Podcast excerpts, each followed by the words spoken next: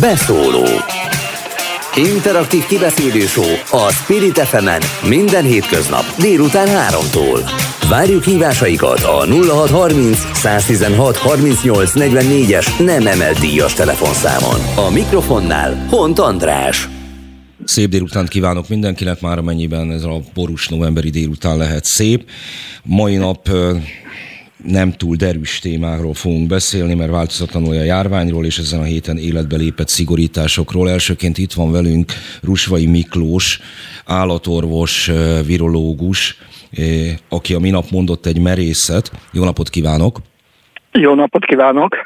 Húha, melyikre gondol? Volt több is? Hát majd azt el fogunk jutni odáig, egyébként alapvetően arra gondoltam, hogy a, azt mondta, hogy eh, el kell kapni előbb-utóbb mindenkinek uh-huh. a, a vírust. Uh-huh. Na de kezdjük egy kicsikét messzebbről. A, az lehet egyre több ember benyomása, hogy tavaly március óta folyamatosan teljesíti azt, amit tőle elvárnak, megfelel azoknak a rendelkezéseknek, szabályoknak, illemszabályoknak, amelyet tőle kérnek. Nem ment ki otthonról, amikor nem kellett, viselte a maszkot ott, ahol. Ezt kérték tőle tömegközlekedésen, azt egy időben a boltokban is, betartotta az idősek vásárlási sávját, elment a gyereke digitális oktatásba, és mindig hallott valamit, hogy mikor lesz vége. Ha két hétig nem mozdulunk ki, abban az esetben a vírus el fog tűnni. Ha hordjuk a maszkot, nem kell lezárni, le kellett zárni. Ha a gyerekek nem terjesztik a vírust a felnőttek között, abban az esetben eltűnik. Ha megjön a vakcina és beoltatnak mindenkit, egy, kettő, öt millió ember, akkor az egésznek vége, és mégis azt érzik, és azt hiszem, hogy ettől egyre idegesebbek az emberek, hogy nem, nem, és nem, és megint csak nincsen vége. Hogy uh, hogyan lesz így vége? Ö, én ugye soha nem mondtam ilyet, ezt a leg, leghatározottabban állítom, és ha bárki mondott ilyet, akkor tévedett. Általában a szakemberek azért egyetértenek abban, hogy ez a vírus velünk marad. Tehát az embernek van négy úgynevezett klasszikus koronavírusa, amik már 40-50 évvel ezelőtt is ismertek voltak, innentől kezdve lesz majd hozzájuk egy ötödik, ami az őszi időszakban időnként előre jön, előjön, és járványt okoz, náthát okoz. Most ez a koronavírus járvány, ez még súlyosabb, mint a nátha, de előbb-utóbb majd ez is besorol a többi légzőszervi vírusok közé, hogy ez két év múlva, öt év múlva következik ebbe, azt nem tudjuk, de biztos, hogy bekövetkezik, és még egy valami biztos, ez a vírus velünk marad, és előbb-utóbb mindenkit fertőzni fog, oltottat és oltatlant egyaránt, és időnként szünetet tart, jellemzően nyáron, tavaly nyáron is szünetet tartott, idén nyáron is szünetet tartott, jövő nyáron is szünetet fog tartani, és minden nyáron, amikor a légzőszervi betegségek száma különben is nagyon kevés, nem jellemző, hogy légzőszervi járványok lennének, akkor látszólag eltűnik, és össze pedig majd jön újra. Ez innentől kezdve így lesz. Ezt jónak mondja, én tavaly március óta mondom ezt, hogy a koronavírus itt marad velünk, pedig nem vagyok szakember, egyszerűen szerintem elég alapos újságíró, és megpróbáltam utána nézni, hogy a koronavírus az mifene is. Beszéltem ezt kutató emberekkel, de azóta engem például folyamatosan szétszednek azért, amiket például most maga mondott. Hogy... Hát, akkor, akkor maradjunk annyiba, hogy akkor legalább most már van társa a bajban. Na ennek igazán örülök, nem lehetett volna ezt egyébként valahogy máshogy képviselni. Amiket én előbb mondtam, azok konkrét idézetek voltak. Kemenesip Gábor, pécsi virológus mondta azt tavaly februárban, hogy a koronavírus az nem lesz súlyosabb, sőt sokkal enyhébb lesz, mint egy szezonális influenza. Ugyanezt mondta, ugyanakkor Szlávik János, aki a járványügynek valami fő irányító Pest, Délpesti Centrum kórház igazgatója. Márciusban Duda Ernő, Szegedi kutató mondta azt, hogy ha két hétig otthon marad mindenki, akkor a vírus eltűnik, és végül most tavasszal mondta azt Merkeli Béla, hogy 5 millió beoltottnál a járvány nem fordulhat rossz iránya. Mégis rossz irányba fordult. Na, a, a járvány az valóban befolyásolható, a vírus jelenléte nem.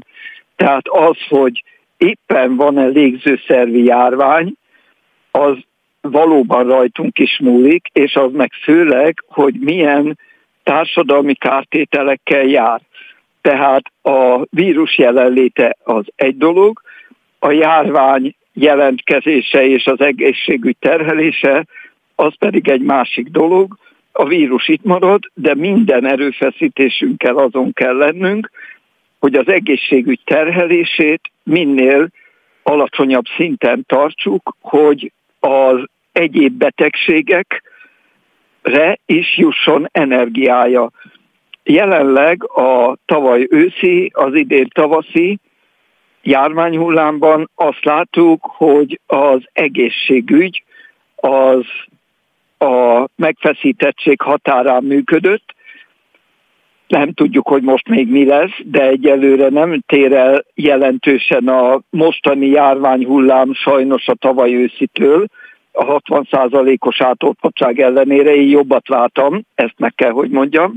Reméltem, hogy ennél jobban állunk majd, de minden esetre egy a fontos, hogy a, amit már azt hiszem mindenki ismeri ezt a fogalmat, a járványgörbe ellaposítása és az egészségügy működésének fenntartása. Erről beszélni fogunk még, amit most azért meg, ezek szerint öntől is meg kell, hogy kérdezzek, hogy a tavalyi terhelés az egészségügynek az most már visszatekintve az nem pusztán a járvány terjedésétől volt akkora, amekkora, tehát a leterheltsége például az intenzív osztályoknak, hanem azért, mert tavasszal amikor úgy néz ki most már utólag, hogy egyáltalán nem volt indokolt, elhalasztottak egy csomó kezelést.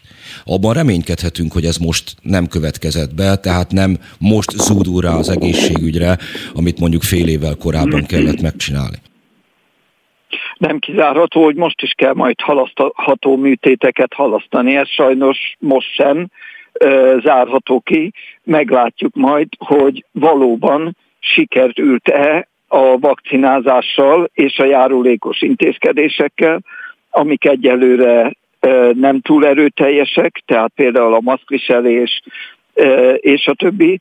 Tehát ha ezzel sikerül annyira tehermentesíteni az egészségügyet, hogy nem kell halasztható műtéteket halasztani, akkor jó, akkor megtette a kötelességét a vakcinázás és a maszkviselés, de erre jelen pillanatban én garanciát nem látok.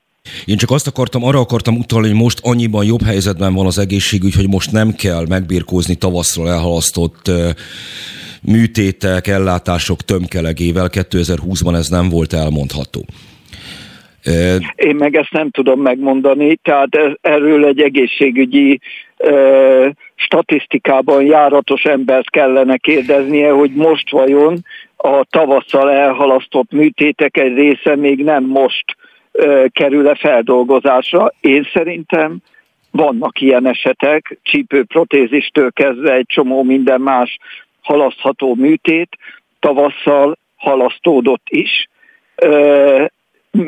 nem tudom, hogy most ezeknek a feldolgozása hogy ta, hol tart. Még egyszer mondom, erről nem engem, hanem osztályos orvosokat kell kérdezni. Nagyon jó, meg is fogom kérdezni ennek az órának a második felében, Csilek András infektológus gyerekgyógyásztól, hogy miként is állnak most a kórházi osztályok. Viszont előbb arra utalt, amikor azt mondta, hogy nyáron nincsen járvány, eltűnik, a vírus ugyan belünk marad, hogy amit szintén nagyon-nagyon sokan megkérdőjeleznek, hogy ez a járvány nagyon erősen szezonális jelleget Igen. mutat. Ezt így kimondhatjuk, hogy ez egy szezonális jelleget mutató Én járvány? kimondom, lehet, hogy más megkérdőjelezi, én azt mondom, hogy sajnos a légzőszervi vírusok nem tudunk olyat mondani, amelyik ne lenne szezonális, de készséggel hallgatok olyan szakértőt, aki azt mondja, hogy ez vagy az vagy az, az nem szezonális. Én úgy tudom, hogy a mérsékelt égövön a légzőszervi vírusok jelentkezése és az általuk okozott járványok jelentkezése az bizony szezonális az influenzától a náthán keresztül az összes többi cseppfertőzéssel terjedő vírusos és baktériumos betegségekig sajnos ezek szezonálisak. Ön állatorvosi járványtannal foglalkozik, a, és azon belül is légzőszervi vírusfertőzésekkel ilyesmit az állatok között megfigyelt, megfigyelhetünk? Ugyanazt elmondhatjuk róla, mint az emberek esetében? Igen, természetesen, és ugye az állatoknak legalább két tucatnyi koronavírus fertőzése van, tehát ebből a szempontból egy kicsit helyzeti előnyel indultunk a a ö, humán területen dolgozó ö, igazi emberorvosokkal szemben, hogy mi ugye a koronavírusokat ö, napi gyakorlatból ismerjük, és az állati koronavírusok közül nem egy fatális kimenetelő fertőzést okoz, tehát nagy arányú elhullást, rendkívül magas gazdasági károkat adott esetben a különböző állatfajok között. Térjünk vissza arra, amit mondott a második, illetve a negyedik hullámról. Már amennyiben a számozást azt tavaly tavasztól kezdjük. Uh-huh. Mi most csinálunk egy ilyen modellt az átlátszó csapatával, ahol ez talán holnap, holnap utára már kinn is van, nem olyan nagy etvászol, megpróbáljuk a görbéket egymásra helyezni. első... Neke, én vezetem ezt augusztus óta, úgyhogy készséggel rendelkezésre bocsátom, mert én a kezdetek kezdetétől a második és a negyedik járványhullám összehasonlító elemzését végzem. Hogy valóban az van, amit mond, hogy a görbe alakulása, a görbülete az a tavaly őszivel egyezik meg alacsonyabb, alacsonyabb értékeken egyelőre. Ö, bocsika, a ö, halálozás alacsonyabb, a friss fertőzések száma magasabb, lélegeztetőgépen lévők száma szinte ugyanaz, most éppen árnyalatnyival magasabb, a kórházban ápoltak száma alacsonyabb, tehát a négy görbéből kettő minimálisan mondjuk 20%-kal alacsonyabb, egy szinte teljesen azonos, és a legelső, tehát a friss fertőzöttek száma az nagyjából 10-15%-kal magasabb most, ami megint csak nem lepő, nem meglepő, hiszen most a jóval agresszívabb, terjedőképesebb delta variáns okozza a fertőzést a tavalyi alfa variánshoz képest. Tehát az, hogy magasabb a fertőzöttek száma, ez megint csak előre látható volt, és tulajdonképpen nem fényezni akarom magamat, csak hivatkozni arra, hogy én ezt mondtam is, hiszen azt is tudtuk, hogy a vakcinázás a fertőződést nem akadályozza meg, csak a betegséget. Tehát magyarul a fertőzöttek száma magasabb, szerencsére az, az elhunytak száma 20%-kal ö, alacsonyabb. Mondjuk ezt, amit most előbb mond, Nagy-Britannián élőben lehetett figyelni, élő közvetítésben lehetett figyelni. Ott nyár során volt egy nagy fertőzési hullám, amikor megszüntették a korlátozó intézkedéseknek elsöprő többségét, és ehhez képest a halálozás meg nagyon-nagyon alacsony maradt. Igen. Viszont a maszk használatot említette meg a második, illetve a negyedik hullámnak a roppant hasonlóságát. Tavaly augusztustól kezdődően folyamatosan korlátozások voltak érvényben, például Igen. a maszk használat is, nem csupán a tömegközlekedés, hanem csomó más helyet. Ennek ellenére volt ugyanolyan a görbe, mint most, amikor az első korlátozó intézkedést november elején vezették be. Így van. Ilyenkor azért felmerül a kérdés, hogy ha így is úgy is úgy alakul a görbe, akkor mi értelme van a korlátozó intézkedéseknek? Egyrészt akkor tegyük hozzá, hogy ez, hogy ennyire el lehetett tolni a maszk használat bevezetését, ez megint csak a vakcinál, és az, hogy ennek ellenére nem rosszabbak a statisztikák, mint tavaly ilyenkor, ez megint csak a vakcinázás javára írható, hiszen azért nem rosszabb a görbe az elmaradt intézkedések dacára, mert az emberek jelentős része oltatta magát egyszer, kétszer, háromszor.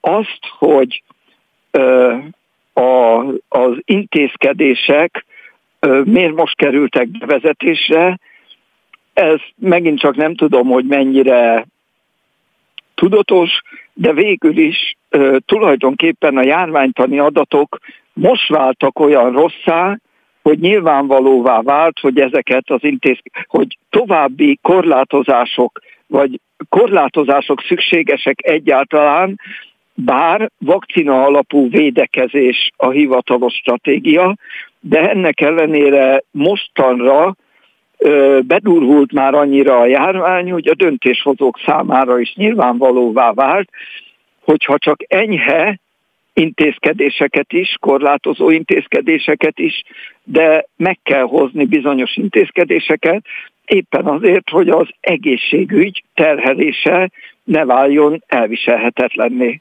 Vagy a pánik növekszik annyira, hogy valamit tenni kell, hogy ne lehessen azt mondani, hogy nem teszünk semmit. Ez nincsen, e, nem lehet-e mögött? Mert hogy azt kimondani, hogy emberek el fogjuk kapni, próbáljuk védeni azokat, akik tényleg veszélyeztetettek, idősek, betegek, kórházban lévők, túlsúlyosak, de egyébként a társadalom többi részének alapvetően nincsen ezzel baja, mert a korona, nincsen ezzel dolga, mert a koronavírus át fog rajta menni. Ezt így kimondani, nem arról van szó, hogy egyszerűen nem lehet?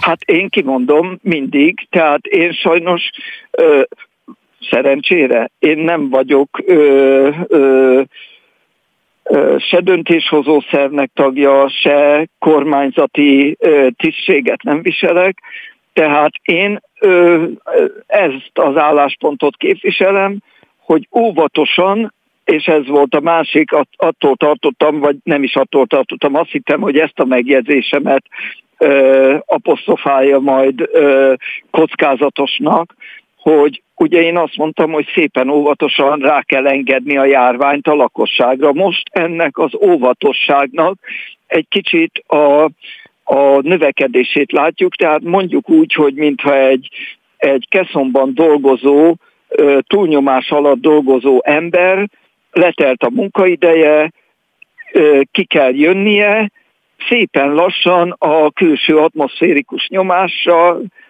hangba kell hozni a túlnyomásos kamrának a légkörét. Ha ezt hirtelen csinálják, akkor ugye az illető meghal, mert keszonbetegséget kap. Ha túl lassan csinálják, akkor meg éhe hal, vagy bepisél. Tehát következésképpen óvatosan a szelepet úgy kell szabályozni, hogy belátható időn belül, de ő előjöhessen a kamrából. Ez történik most társadalmi szinten, szépen lassan szabályozva rá kell engedni a járványt a lakosságra, a vírust, hogy előbb-utóbb mindenki átfertőződhessen, de közben az egészségügy ne váljon működésképtelenné.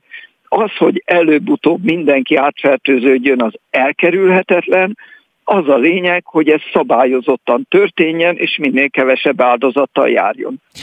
Pár percünk maradt csak kettő kérdés. Amit ön most mond, azt csinálták nagyjából a svédek, csak nem is olyan óvatosan engedték rá. És vakcina nélkül, tehát ez a svéd modell 2.0-ás változata, amit mi most csinálunk, mert azóta már van vakcina, tehát reméljük, hogy nem jár majd olyan katasztrofális körülményekkel, mint tavaly tavasszal a svéd modell. De annyiban azért nem volt katasztrofális, még akkor is, ha pillanatnyilag megnőtt a halottak szám, hiszen akkor nyolcadik helyen állt Svédország, most már nincsen az első ötvenben a halálozás tekintve. Hogy az Európai Betegség Megelőzés Járványvédelmi Központ legutóbbi riportjában azt állapította meg, hogy azokon a helyeken legjobb ma a járványhelyzet, Spanyolországban, Olaszországban, Franciaországban és Svédországban, ahol egyébként a legelső hullám, a 2020 tavaszi okozott nagyobb halálozást, nagyobb fertőzést számot. Ebből is látszik, hogy ez hosszú távfutás, De az vakcinák és nem rövid volt. távú verseny. Akkor kimondható az, hogy ez alapvetően a természetes immunitáson fog eldőlni? Abszolút természetesen a természetes immunitáson fog múlni, ez egyértelműen. Tehát mindenkinek át kell fertőződnie, és annó, attól kezdve a rendszeres újrafertőzésünk biztosítja majd a folyamatos immunitásunkat. Erre csak rásegítünk a vakcinával, növeljük az esélyeit az oltottaknak. De el nem kerülhető, hogy előbb-utóbb természetes immunitásra tegyenek szert. Na akkor most már csak egyetlen egy kérdés Visszatérve a műsor elejére és az eredeti szakmájára, hogy foglalkozik állatorvosi járványtannal, hogy az európai védekezésnek az egyik zászlóvivője volt a brit járványkezelésnek az ECSG-be, Neil Ferguson, uh-huh. és ő jósolt hihetetlen nagy halálozási számokat. Ő nem fogta a fejét például, amikor ez az illető úr azt állította 2009-ben, hogy a sertéspest is ha, halottainak száma 650 ezer lett, és végül 457 áldozat volt. Hogy, hogy önnél nem lépett fel valamiféle ilyen vészcsengő, vagy nem szólalt meg valamiféle vészcsengő, hogy bemondott korábban egy ilyen számot, most 2020-ban ráhallgatott mindenki, és már hosszú évekkel ezelőtt az ön területén jósolt olyanokat, amelyek nem jöttek be? Nem, mindenki azt mond, amit akar, és azután az illetőn számon lehet, és adott esetben számon kell kérni, hogy mit mondott. Tehát ő így gondolta, én nem így gondolom, és hát a vélemények ütközésétől szép a világ, meg attól, hogy meghallgatjuk egymást, és adott esetben hümögünk, vagy csóváljuk a fejünket, más esetben megbólogatunk. Én ebben az esetben hümmögtem, és csóváltam a fejem, de attól ő még a véleményét ugyanúgy elmondhatta. De azért ezek szerint nagyon fontos lenne az, hogy nem milyen morális felhangú vélemény lefolytás legyen a tudományban sem. Tehát, hogyha és valakinek... abszolút ne, és ne legyen politikai felhangú sem, mert ugye nagyon sokszor pedig a különböző kérdések annyira átpolitizálódnak, főleg itt Kelet-Európában, Kelet-Közép-Európában, ami a, az észszerű tudományos vitákat szinte lehetetlenné teszi, mert én rendkívül jó beszélgetéseket tudok folytatni víruszkeptikusokkal is, és ennek ellenére én ö, úgy látom, hogy ettől még kerek marad a világ. Nagyon szépen köszönöm, hogy itt volt velünk. Ennek a átpolitizáltságról pedig a műsornak a második részében, tehát a következő órában fogunk majd beszélni újságírókkal, illetve influencerekkel. Köszönöm szépen, hogy velünk volt. Most elmegyünk egy rövid szünetre. Viszont hallásra. Köszönöm az érdeklődést, viszont hallásra. about nothing and everything at once. I am one of those melodramatic fools, neurotic to the bone, no doubt about. Műsorajánló Corporation Z Az új generáció műsora a Spirit fm Corporation Z Egy óra Trunktomival fiatalokról, nem csak fiataloknak. Stílus, sport, zene, tanulás és minden más, ami az Z-generációt érinti. Corporation Z. Trunk Tomival.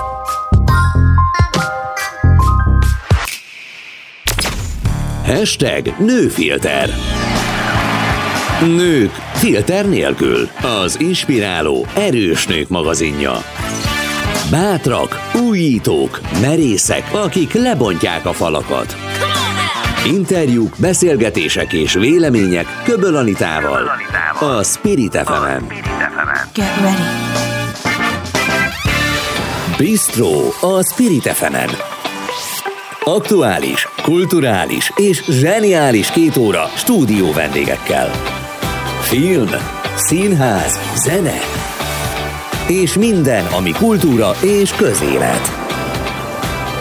Hétköznaponként reggel 9-kor a Spirit Hírek és beszélgetések az irodalom világából minden héten. Nemes Anna nem csak híradósként, hanem olvasóként is kérdezi az írókat és költőket. Ha kíváncsiak a legújabb kötetekre és a legizgalmasabb történetekre, hallgassák a könyvmustrát.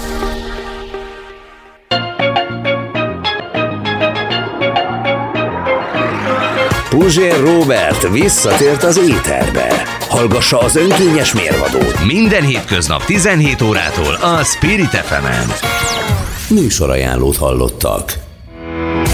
Spirit FM 92.9. A nagyváros hangja.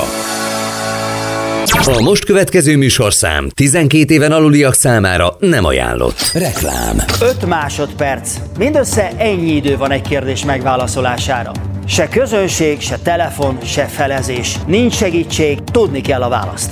Október 19-én elindult a Genius, az ATV legújabb kvízműsora Gundel Takács Gábor vezetésével. Egy párbaj, három játszma. Aki megnyeri tovább jut, aki elveszti, kiesett. Tíz párbaj megnyerése kell a végső győzelemhez. Nézze ön is a vetélkedőt minden kedden, szerdán és csütörtökön, 20 óra 30 perctől az ATV csatornáján. Vajon lesz, aki mindent visz? Ki lesz a géniusz? A műsor támogatója az Ormos Intézet. A hely, ahol ön is meggyógyulhat. A műsor támogatója a Samsung Galaxy Z Fold 3 és Z Flip 3 5G. Reklámot hallottak. Beszóló Interaktív kibeszélő show a Spirit fm minden hétköznap délután 3-tól. Várjuk hívásaikat a 0630 116 38 44-es nem emelt díjas telefonszámon. A mikrofonnál Hont András. Továbbra is szép délelőttöt kívánok mindenkinek. Itt van velünk Csilek András infektológus. Jó napot kívánok!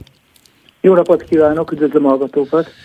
Eddig is a járványról beszélgettünk, vírusról, egészségügyről, a műsor első részében Rusvai Miklóssal, állatorvossal, virológussal, és felmerült egy kérdés, a, amit rögtön itt az elején akkor meg is kérdezek. Tavaly, és, és azért is öntől, mert ön az egyik kollégámnak adott tavaly év végén, mármint volt akkori kollégámnak, Serdült Viktóriának, a HVG újságírójának egy hosszú interjút, amelyben beszélt arról, hogy 2020 tavaszán önöknél vidéki kórházban havai állapotok uralkodtak, és hogy főleg az első hullám után volt három olyan hónap, ahol nem is, ilyen keveset még nem is dolgozott praxisa alatt. Ehhez képest 2020 őszén, amikor a második hullám beköszöntött, akkor hirtelenjében rengeteg dolguk lett, ráadásul rengeteg kollégája ki is esett a munkából, és hogy a túlterhelés többek közt az is okozta, hogy rengeteg elhalasztott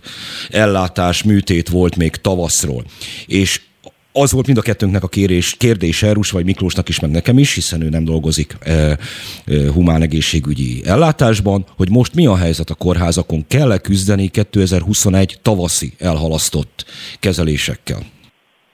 Uh Na most én ugye a Covid osztályon dolgozom döntően, erre nem fogok tudni válaszolni, hogy mennyire küzdenek az elhalasztott kezelésekkel. Tehát uh, nyilván van egy várólista, aminek a ledolgozása az folyamatos. Erre azt tudom mondani, hogy információim szerint minden kórházba plusz energiát fektetnek be, hogy a várólistákat csökkentsék. Tehát én erre ennyit tudok mondani, mert ugye én nem olyan helyen dolgozom, ahol várólista csökkentés ről lenne szó.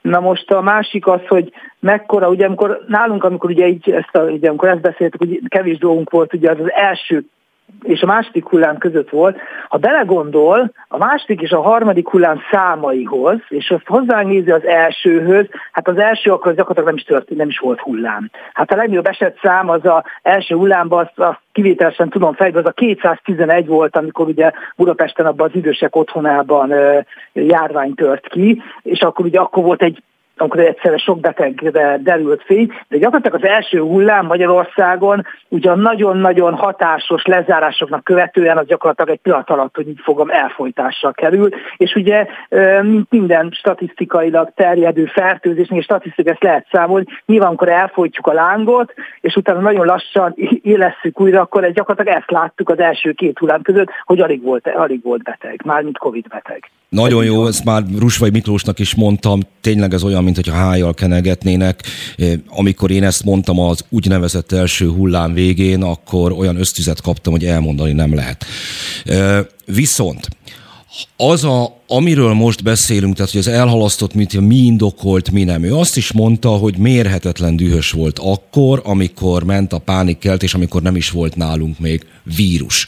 Én tudom, hogy ezt vissza fogja rám dobni az én szakmámra, és teljesen joggal teszi, hogy ez így van, mert ez alapvetően média kérdés, de hát ön az orvosi kamarának tisztségviselője is, hogy ezt nem lehetett volna valahogy még szakmai körökben is egyértelművé tenni, hogy több, jó, több józanságot? Nem, nem. nem, nem. Azért nem lehetett volna egyértelmű tenni, mert ismeretlen dologgal álltunk szembe. Az ismeretlentől való félelem az nagyon erős, az egy humán beállítottságból fakad, nem tudom, nem akarok filozofálni, meg nem is annyira értek hozzá, de ez nem, le, nem is volt, tehát akkor még nem tudtunk semmit erről. Tehát annyit tudtunk, hogy van egy koronavírus, amiről tudtunk, hogy létezik olyan, hogy koronavírus, tudtuk azt is, hogy tud tüdőgyulladást csinálni, tudtuk azt is, hogy létezik, csak nem volt ez, hogy mondja, Európában belül, ez nem volt probléma. Annyit tudtunk, hogy van egy, volt egy sar, tehát amiről miről volt információnk, tökéletes információnk, ugye volt a, a volt a MERS, ugye a, közep, a távol-keleten ugye volt egy koronavírus járvány, volt a SARS, és a SARS járvány az első, az a nagyon kicsi át, még Koreában, még nagyon tizenvalahány évvel ezelőtt, az nagyon-nagyon rossz számokat produkált. Nagyon kicsi esetszám volt, de nem akarok, nem már azért nem akarok hülyeséget mondani, de mit 20 vagy 40 százalékos halálozása volt, így nagyon magas, vagy 15, nem akarok hülyeséget mondani, még egyszer mondom, de volt egy, már volt egy sas járvány a világon, ami magas halálozási számokat produkált. És ugye akkor mindenki a szakma sem tudta, hogy mire számítson. Egy influenza-szerű mondjuk 1% alatti halálozással bíró járványjal, vagy egy sas, mondjuk 20%-os halálozási járványjal, vagy mondjuk egy ebolától 40%-os halálozási. Most gondoljon bele, hogyha csak a 20%-kal számolunk, az is mint 8-szor annyi, mint a, most a valós adatok, vagy a iszonyat számok. Tehát azért, hogy egy olyan járvány szabadult volna be, akkor az, az, az, az a mostaninál is sokkal rosszabb lenne. Tehát az elején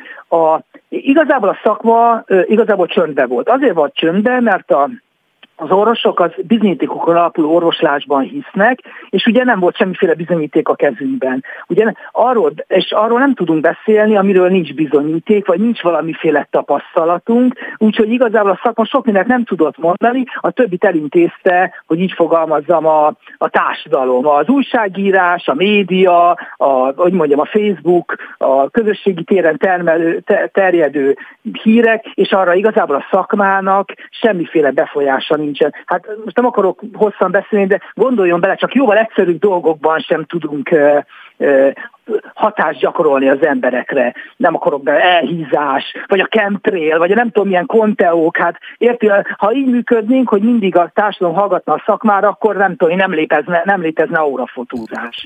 Jó, de hát magán a szakmán belül sem volt, azt mondja, hogy hallgatott a szakma, ezért hát nem, nem mindenkire nem, nem volt információnk, csak olvastuk a híreket, amik jönnek Kínáról. Arról nem tudunk vitatkozni, amiről nincsen tapasztalatunk.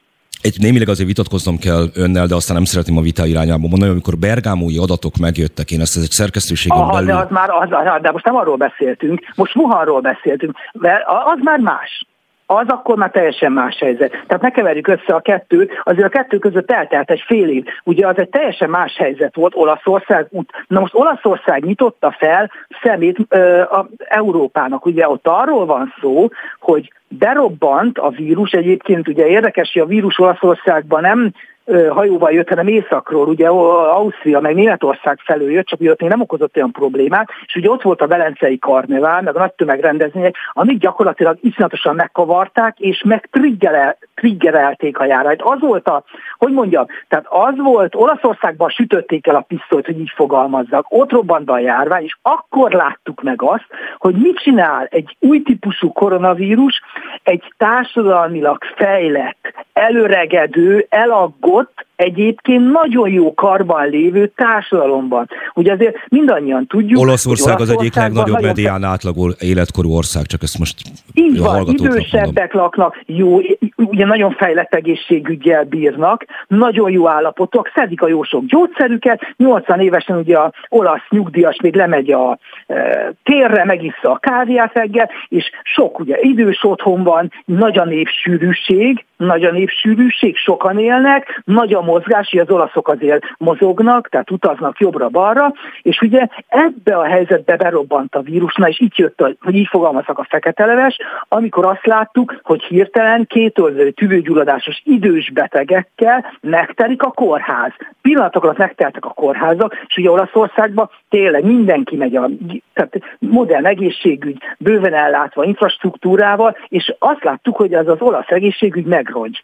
Na De mindeközben nem, nem rogyott, nem voltak hajlandók átvinni a betegeket másik tartományban. Volt egy olyan logisztikai hát, jó, hát most baklövés. Okay, hogy... ez, ez most már az ő dolguk, de attól még azt láttuk, hogy egy megingást mindenképpen lehetett látni. Meg ugye mi uh, akkor már a szakmában, ugye, akkor ugye már akkor nálunk indultak a lezárások, és azért mi webináriumokban egyébként, tehát mi a olasz kollégáktól hallgattuk, hogy mi, hogy mi a helyzet, ugye akkor még ott jártunk, hogy még szinte semmi gyógyszer, nem tudtunk, alig tudtunk a vírusról olyan sokat, csak azt láttuk, hogy ami, in, ami Kínában nagyon fegyelmezett magatartással, egy nagyon, ott is volt egy komoly járvány, de hát hol volt ez az olaszhoz képest? Ugye ott azt láttuk, hogy nagyon fegyelmezett magatartással, ugye az ázsiai népekre jellemző fegyelmezettséggel letörték a járvány döntően, ugye elzárással. Mit láttunk Olaszországban? Egy mediterrán, nem annyira fegyelmezett utazó társadalomban, ahol, e, ahol idős, egyébként jó állapotú betegekből, vagy emberekből, nagyon sokan krónikus betegekből megnéztől, hirtelen elkezd egy iszonyatos halálozással, ahhoz képest iszonyatos halálozással, mint amire mondjuk az elején gondoltuk, de hát ugye ez már a múlt, és akkor ugye ez volt az a belga, amikor, fel, amikor felnyitotta a szemünket, hogy hoppá, itt azért másról van szó, mint amit esetleg korábban gondoltunk, és ez volt a valóság, ez volt az európai mihez, valóság. Mihez képest? Másról, mert itt azért ugye az egymás vélemény buborékai azok nagyon nehézé teszik a kommunikációt. A, arról a, a másról azt úgy értem, igazából úgy kell a mást érteni, hogy más olvasni valamiről, ami 3000 vagy nem tudom hány ezer kilométerre van tőlünk, egy városban, Kínában, ahol azért teljesen más minden viszony, mint Európában, és más az tőlünk nem tudom, 800 kilométerre. Nem, nem, nem, nem. Én nem, nem erre utaltam, hanem arra utaltam, hogy ön elsősorban szakmabeliekkel beszél, én meg ugyebár foglalkozásomból adódóan azért nézem Igen. erőteljesen a, a közösségi médiát. Egész, tehát ön számára, ön beszél idősekről, az egészségügy szempontjából, célközönségről, ellátottakról, de mindeközben a közösségi médiában, a hírfogyasztók között nem ez volt az észlelés, hogy ez az idősekre veszélyes valami, hanem úristen, ezt mindenki elkaphatja, bele fogunk halni, Jó, de lesz kétszer ez oké, okay, de ez most persze nyilván, de én ezzel nem szeretek foglalkozni, mert gyakorlatilag az elején az gyakorlatilag úgy nézett ki, mint a zombi apokalipszis filmek. Persze, tehát nyilván az emberek ezt szeretik hallani, hogy máshol milyen dráma van, addig jó, amíg nem nálunk van, és akkor erről lehet jókat beszélni, meg lehet posztolni. Nézze, én ezzel nem nagyon tudok mit kezdeni, ez, én azt gondolom, hogy sajnos a modern kor természetes velejáró, ez biztos régebben is így volt, nem tudom, csak hogy a, hogy mondja, a tragédiák, a, a, a vér, a sírás, a verejték, a sokkal könnyebben eljut a fülekhez, meg nagyobb hírértékkel bír. Ez valóban így van. Én azt tudom mondani, hogy magát a betegséget illetően, tehát az, hogy van egy vírus, ami légúti megbetegedést okoz két oldal típusos pneumóniával, tüdőgyulladással, azzal nekem, olyan, vagy nekünk, infektóusoknak nem volt szakmailag olyan nagy meglepetés. Hát tudtuk, hogy ilyen van. Persze. Tudtuk, hogy ilyen létezik. Azt nem tudtuk, hogy ez most milyen szinten lesz járványos, milyen szinten fog szétérni, milyen lesz a sebessége, hogy fog haladni, és hogy milyen terhet szól az egészségügyre. Azt is nyilatkoztam, ha már járványnál tartunk meg különböző korosztályoknál, hogy a kontaktkutatás a gyerekek eh, esetében az egy értelmetlen dolog, és hogy előbb-utóbb ezt el is fogjuk engedni. Ehhez képest most vannak megint olyan hangok, amelyek ezt forszírozzák. Nézze, nagyon nehéz ez. Nézze, ez humán erőforrás, pénzparipa, fegyver. Most gondoljon bele, szeptem, nekem két gyermekem van, az egyik 13, másik 12, gyakorlatilag, de akik, akiknek ilyen, hogy mondjam, 6 és 15 közötti gyerekei vannak, az mindenki tudja, hogy szeptemberben mindenki náthás.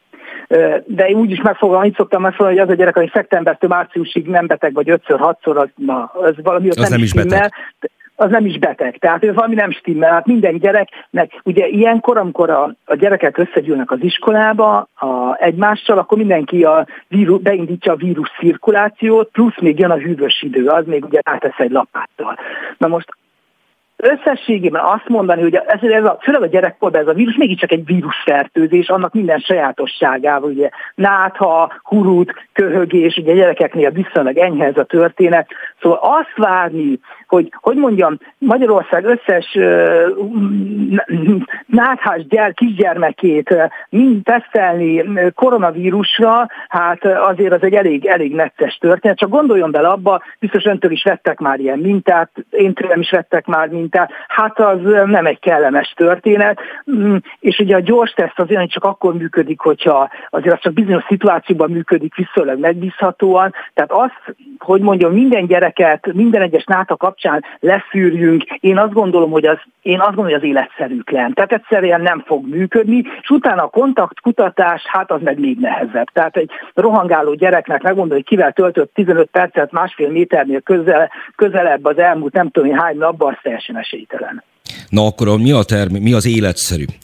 arról is mondjunk, beszéljünk még két Az életszerűre azt tudom mondani, hogyha valakiről kiderül, hogy olyan beteg, tehát amit tényleg, ténylegesen felveti a koronavírus fertőzés gyanúját, tehát lázas, köhög, ne Isten tüdőgyulladása van, ne Isten elveszi a szaglását, ami tényleg elég tipikus, és leszűrik, és pozitív, akkor azt gondolom, hogy a szabályok szerint azt az osztályt például ki kell, ugye tíz napra karantén kell helyezni, kivéve azokat, akik be vannak oltva. Mert jelen szabályok szerint az oltott, az nem lesz kontakt, ugye megbetegedhet, de az egy más kérdés, de az oltott az nem lesz kontakt, úgyhogy ha le lenne oltva a 12 évnél idősebb populáció oltással, a jellegi elérhető oltásokkal, akkor gyakorlatilag meg lehetne állítani a gyerekek körében a koronavírusnak a cirkulációját, mert ugye a gyerekek körében cirkuláló koronavírus megy át később a felnőttekre, és ugye persze ilyen cirkulációs körök mindenhol kialakulnak ugye oda-vissza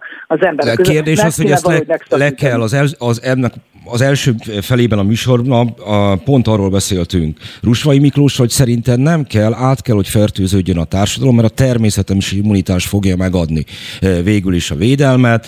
Négy koronavírust eddig ők számon tartottak, ez az ötödik, előbb-utóbb ez is be fog épülni. A... Oké, okay, rendben, én támogatom, csak oké, okay, tehát ez ilyen jó hangzik, csak hogy ezt most hogyan képzeljük el a valóságban. Persze, tehát előbb-utóbb majd át fog fertőződni, tehát csak ugye addig nagyon sokan meg fognak halni. Tehát oké, okay, tehát én értem, ez egy jó hangzó dolog, tehát persze, nem, semmi vitám nincs ebben a kollégával, tehát nyilván át kell fertőződni, csak hát ugye ez a gyakorlatban ez nem, nem működik. Hát olyan értelme nem működik, hogy most hogy képzeljük le az átfertőződést, hogy felviszem a fogékony gyerekemet a buszra, hogy masz nélkül, hogy hát majd mi hamarabb elkapja. Tehát ugye nyilván ez a valóságban nem nagyon működik, tehát addig, amíg, hogy mondjam, én azt gondolom, hogy akinek van rá lehetősége, és már Magyarországon mindenkinek van lehetősége, az érdemes 12 éves kor fölött felvenni a koronavírus védőoltást, mert a gyerekek körében ugye kicsi az esélye a súlyos betegség kialakulásának, de én azt szoktam mondani, hogy ha négy napot esik ki az iskolából a gyerek vagy hármat, az is rossz, mert pont annyit kell bepótolnia. Tehát, hogyha ki szeret beteg lenni, ki szeret, hogyha beteg a gyereke, érdemes beoltatni, mert sokkal kisebb az esélye magának a betegség kialakulásának, plusz az oltott kevésbé fertőz, sőt alig,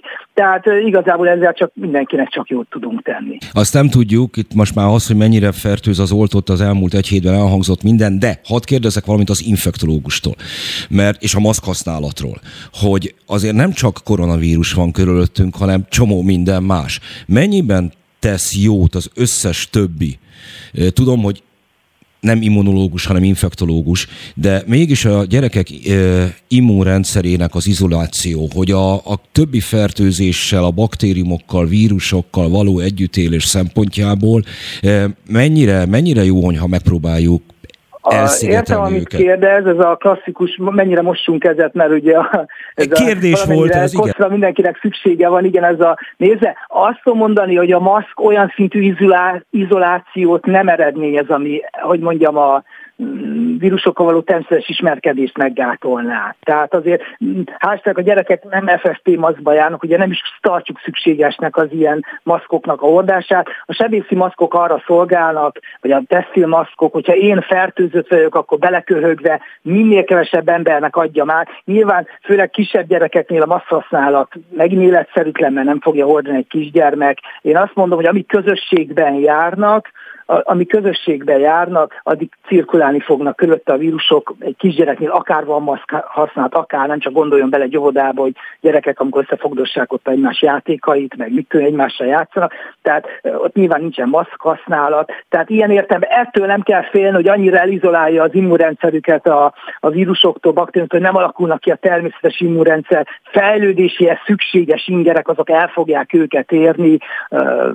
Az viszont tény, hogy hogy a gyerekosok is beszámoltak arról, hogy az lezárások idején, amikor a gyermekek nem jártak közösségbe, akkor igen, akkor nagyon komolyan visszaesett a felső légúti fertőzéseknek a, a száma. Az más kérdés, hogy nyilván ezek utána, hogy így fogalmazza, be lesznek hozva, tehát uh, annyi ideig azért senki nincsen, hogy úgy mondjam, elzárva a külvilágtól, hogy hosszú évekig, hogy ez valamiféle immunológiai hátrányt okozzon neki.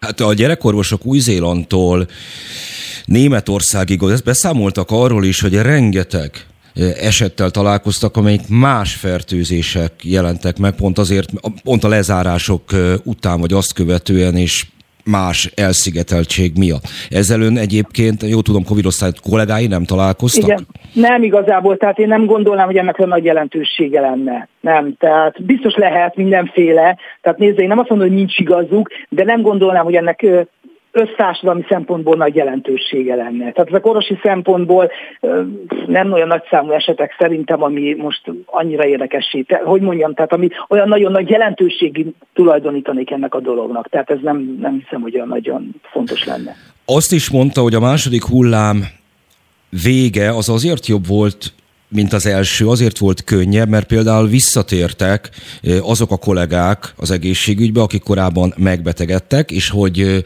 tévedés volt az a, az elképzelés, amit hangoztattak, hogy az orvosok a betegektől kapják el a vírust. Hogy nem a szociális inkább úgy, fogalmaznék, inkább úgy fogalmaznék, hogy nyilván mindenki elkaphat mindenkitől, tehát a, víru, a légúti vírusoknál az a lényeg, hogy bármikor, bárki, bárhol. De a kollégák nagy része, ugye az ember, vagy a orvos kollégák nagy része, tehát a, amikor beöltözve teljes menetfelszerelésben megy be egy Covid beteghez, akkor nyilván sokkal kisebb az esély, hogy elkapja a vírust, mint akkor, amikor kiöltözve, ha délután leteszi a lantot fél négykor, majd hazamegy a családjától, akivel nyilván otthon nem menetfelszerelésbe vagyunk, és akkor otthon elkapja a, a családjától a vírust, vagy pedig a nem tudom én szüleitől, vagy ellátogat a barátaihoz, ahol nyilván amikor leülnek a kávézni az asztal köré, akkor nem FFP maszkba fogják ezt megtenni, tehát a orvos kollégák egy nagy része az úgy tehát hogy a többi emberek a valóságban, hogy hát a társas kapcsolatokon keresztül, amikor nem viseltek maszkot menetfelszerelést, így fogalmazom. Nem viseltek teljes védelmi ruházatot. Hát hiszen mi is emberek vagyunk, mi is elmegyünk olyan helyekre, ahol nem kell maszkot viselni, de amikor a Covid beteghez megyünk be, akkor nyilván, hiszen tudjuk, hogy ő fertőz, akkor nagyon komolyan véve ezt beöltözünk. Mennyire lehet átfertőzve ezek alapján, amit most elmondott a Magyar Orvostársadalom? A Magyar Orvostársadalom átfertőzve? Hát nem tudok rá számot mondani. De mint uh, említette nem... az, hogy volt olyan, hogy amikor 20 kellett volna benne lenniük, voltak ketten. Volt, Most van-e volt, ilyen? Volt, van-e? De igen, de azért nagyon sok, hát nagyon sok orvos van, aki meg nem fertőződött, tehát fogalmam nincs egyébként, és nincs is erre igazából szerintem, nem is, nincsen senki is, aki megmondaná, még az ellenanyag határozásból se lehetne ezt megmondani, nem tudom. Tehát azt gondolom, hogy vannak, inkább úgy fogalmaznék, hogy komplet munkacsoportok voltak, a munkacsoport az, akik egy egy, egy helyen dolgoztak, akik valóban átfertőződtek, de hogy ez a orvos kollégáknak a hány százalékát érintette, arról nyilván nincs adatom, de én nem is gondolom, hogy nagyon fontos lenne, hiszen ez már azért sem érdekes, mert egyrészt az, akik jelenleg az álmegészségben dolgoznak, azok, de szerintem a orvosok amúgy is nagy része oltott. Tehát vagy átesett a fertőzésen és oltott, vagy simán oltott. Úgyhogy ennek a kérdésnek már szerintem nincsen relevanciája. Jó, teljesen más téma itt a végére, rövid időnk maradt már csak hátra. Igen. Ön a kamarai munkásságát azt azzal indokolt, hogy azért vállalja, mert a hálapénzzel szembeni küzdelemben szeretne részt vállalni. Ön hogy, hogy látja, e pont Covid járványnak kevés pozitív következménye volt egyik kevés pozitív következmények közül volt az egyik az, hogy minthogyha az orvosok és a szakápolók helyzetéről elkezdődött volna egy gondolkodás, intézkedések is történtek, és ez ennek nagyon határ, kvázi a betiltása a hálapénznek. Hogy állunk így egy év elteltével? Tehát, hogy a, ha jól értem, akkor arra vonatkozik a kérdés, hogy elfogadják el a kollégák a hálapénzt azután, hogy be van-e Igen, vagy vissza van, visszaszorult-e? Mik a mik Igen, én azt látom, hogy vannak, ez, na most ez is egy munkacsoport kérdése. Én azt látom, hogy egy csomó területen visszaszorult, sőt, egy csomó területen eltűnt, és valahol nézze, rálátásom csak plecska szinten van, de tudok olyanról, tudok olyan kollégákról, akik nyilván, akik elfogadják, tehát ilyen is van, én azt gondolom, hogy ezt illúzió volt azt várni, hogy ez egy nap alatt, január 1-én be, vagy január 1-től ugye él a törvény, már másodikán nem lesz, hát nyilván ez, ez, ez nem így működik, emberek vagyunk, mindenféle gyarlósággal együtt, tehát ez nyilván nem működik egyik napról a másikra. Én azt gondolom, hogy, hogy az új intézkedések bevezetésével és egy hatékony ellenőrzéssel ellenőrzése is évek kellenek ahhoz, amíg nem csak az orvosok részéről, hanem a társadalom részéről is megszűnik, ugye, az, hogy mondjam, mert ugye ezzel szokták mondani, hogy igény az van rá, tehát hogy a beteg részéről is van igény arra, mert, mert annyira megszokta, hogy úgy érzi, hogy csak akkor hogy mondjam, akkor foglalkoznak vele, hogyha ő ezt anyagilag honorálja, és ezt nagyon nehéz ezt a gondolkodást kiírtani a fejekből. Nem megy egyik napról a másikra. Hát akkor ezzel a végszóval búcsúzunk el ettől az órától. Nagyon szépen köszönöm Csilek András infektológusnak, hogy rendelkezésünkre állt. Ha még az elkövetkezendő hónapokban lesz rá szükség, akkor keresni is fogjuk. Mi pedig jövünk vissza a következő órában. Köszönöm szépen még egyszer, hogy itt köszönöm volt viszont hallásra. Oh Lord, won't you buy me a Mercedes Benz? My friends all drive Porsches. I must make amends. Worked hard all my lifetime, no help from my friends. So, oh Lord, won't you buy me a Mercedes Benz? Oh Lord, won't you buy me a color TV? Dialing for dollars is trying to find me. I wait for delivery each day until three. So, oh Lord, won't you buy me a color TV? Oh Lord, won't you buy me a night on the town? I'm counting on you, Lord. Please don't let me down. Prove that you love me and buy the next round. Oh Lord, won't you buy me a night on the town. Everybody, oh Lord, won't you buy me a Mercedes Benz? My friends all drive Porsches. I must make amends. Worked hard all my lifetime, no help from my friends. So, oh Lord, won't you buy me a Mercedes Benz? Spirit FM 92.9 A nagyváros hangja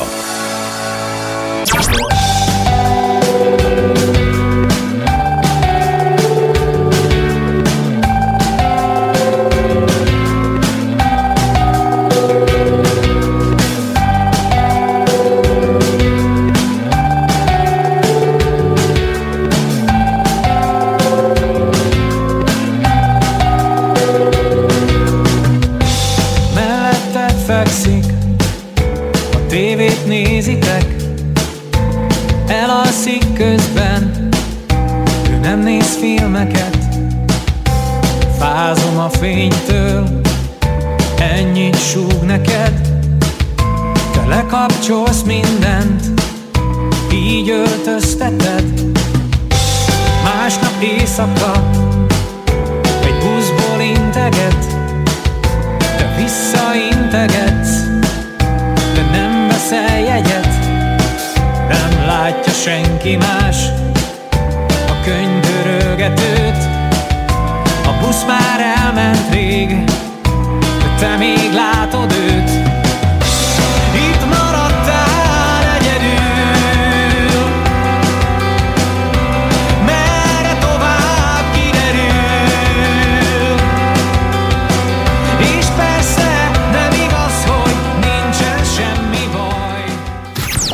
Műsorajánló Hashtag nőfilter. Nők filter nélkül Az inspiráló, erős nők magazinja Bátrak, újítók, merészek, akik lebontják a falakat. Interjúk, beszélgetések és vélemények Köböl Anitával. A Spirit fm Get ready.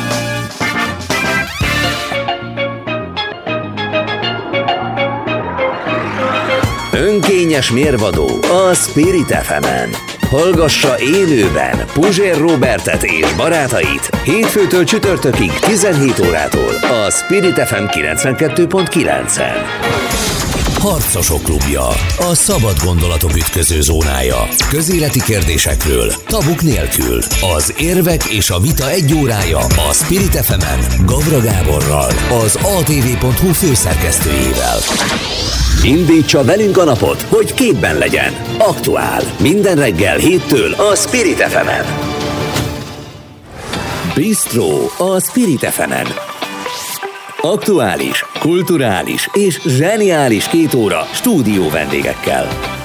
Film, színház, zene és minden, ami kultúra és közélet. Hétköznaponként reggel 9-kor a Spirit fm Műsorajánlót hallottak. Spirit FM 92.9 Beszóló Interaktív kibeszélő a Spirit fm minden hétköznap délután 3-tól. Várjuk hívásaikat a 0630 116 38 44-es nem emelt díjas telefonszámon. A mikrofonnál Hont András. Továbbra is szép délelőttet mindenkinek, már amennyiben lehet a időjárás és a vírus által terhelt október, novemberi délutánunk szép. És folytatjuk is az adást. Az első órában Rusfai Miklós és Csilek Andrással beszéltem, egy állatorvos filológussal, meg egy infektológussal. Ugyanez lesz a téma a második részben is, csak alapvetően ez a sajtó oldaláról, meg a hírek oldaláról közelítjük meg. Itt van már is Weber Balázs, a privát bankár munkatársa. Szia, üdvözlök mindenkit! Szervusz! Kezdjük is azzal, ami itt most elhangzott a hírekben. A mégpedig az, hogy az önkormányzatok egy része elkezdett rábólintani a kötelező oltásra, más része meg nem. A főváros 12. meg 16. kerületében előírták azt, hogy kötelező lesz az önkormányzati dolgozók számára a kötelező oltás, Újpesten pedig már most bejelentették, hogy nem. És ezt így, hogy van egy város, amelyben élünk, és annak bizonyos részeiben elrendelnek kötelező oltást, más részein nem men, akár egy családon belül köztisztviselői család az egyik része itt dolgozik, a másik nem. Te ezt érted? Hát az az igazság, hogy én ezt, én ezt úgy látom, hogy a közhangulat az így tolódik el, már mint hogy tolódik el a, a, a szigorítások irányába, és ebben azért elég nagy szerepe van a médiának, tehát Szerintem ez ilyen dominó effektus, hogy egyre több önkormányzat, illetve egyre több hivatalos szerv fogja ezt elrendelni. Arról persze lehet vitatkozni, hogy ez mennyire jogos, vagy mennyire nem jogos, de hogy, de hogy ebben egyébként, ahogy a felvezetődben is mondtad, azért elég nagy szerepe van annak, hogy mi ezt hogyan tálaljuk, illetve hogy ezt erről hogyan írunk. Persze azért azt se feledjük el, hogy nyilván ez egy járványügyi kérdés is, de azért azáltal, hogy mi ezt hogyan láthatjuk úgymond a közvélemény előtt, azért tehát nekünk is ebben szerintem elég nagy szerepünk van. Na hát akkor lezzük azt. Mi hogyan láthatjuk ezt? Mi a benyomásod az elmúlt egy év, nyolc hónapról, húsz hónapról kereken? Uh-huh. Hát én igazából én 2020 tavaszáig mennék vissza. Nekem az a, az a meglátásom, vagy legalábbis nekem az volt a az volt a benyomásom így a magyar médiát szemlélve, és azért hozzáteszem, hogy nem feltétlenül látom az egész médiát, tehát inkább csak arról beszélek, ami hozzám eljutott.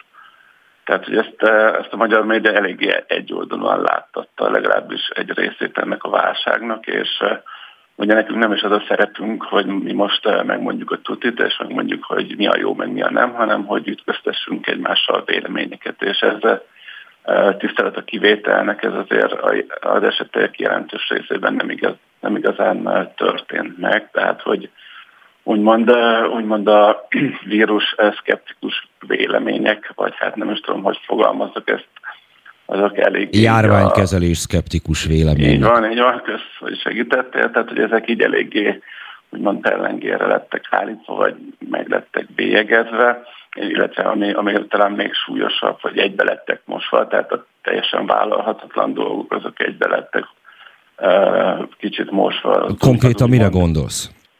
Hát, hogy nyilván te is tudod, hogy vannak olyan vélemények, mi szerint ugye, hogy ez itt most nem tudom, csipeket ültetnek a vérünkbe, meg stb. Nyilván ezek totál hülyeségek, de viszont ugye vannak teljesen teljesen úgymond adekvát kritikák a jelenlegi, vagy úgymond a mainstream válságkezeléssel kapcsolatban. Itt most lehetne sorolni, hogy a a John Ioannidis-tól kezdve egészen a, nem tudom, Stanford Egyetem, Harvard Egyetem, stb. professzoraig, tehát hogy ezek a vélemények a magyar médiában kevésbé kaptak helyet, én legalábbis ezt úgy, úgy éreztem.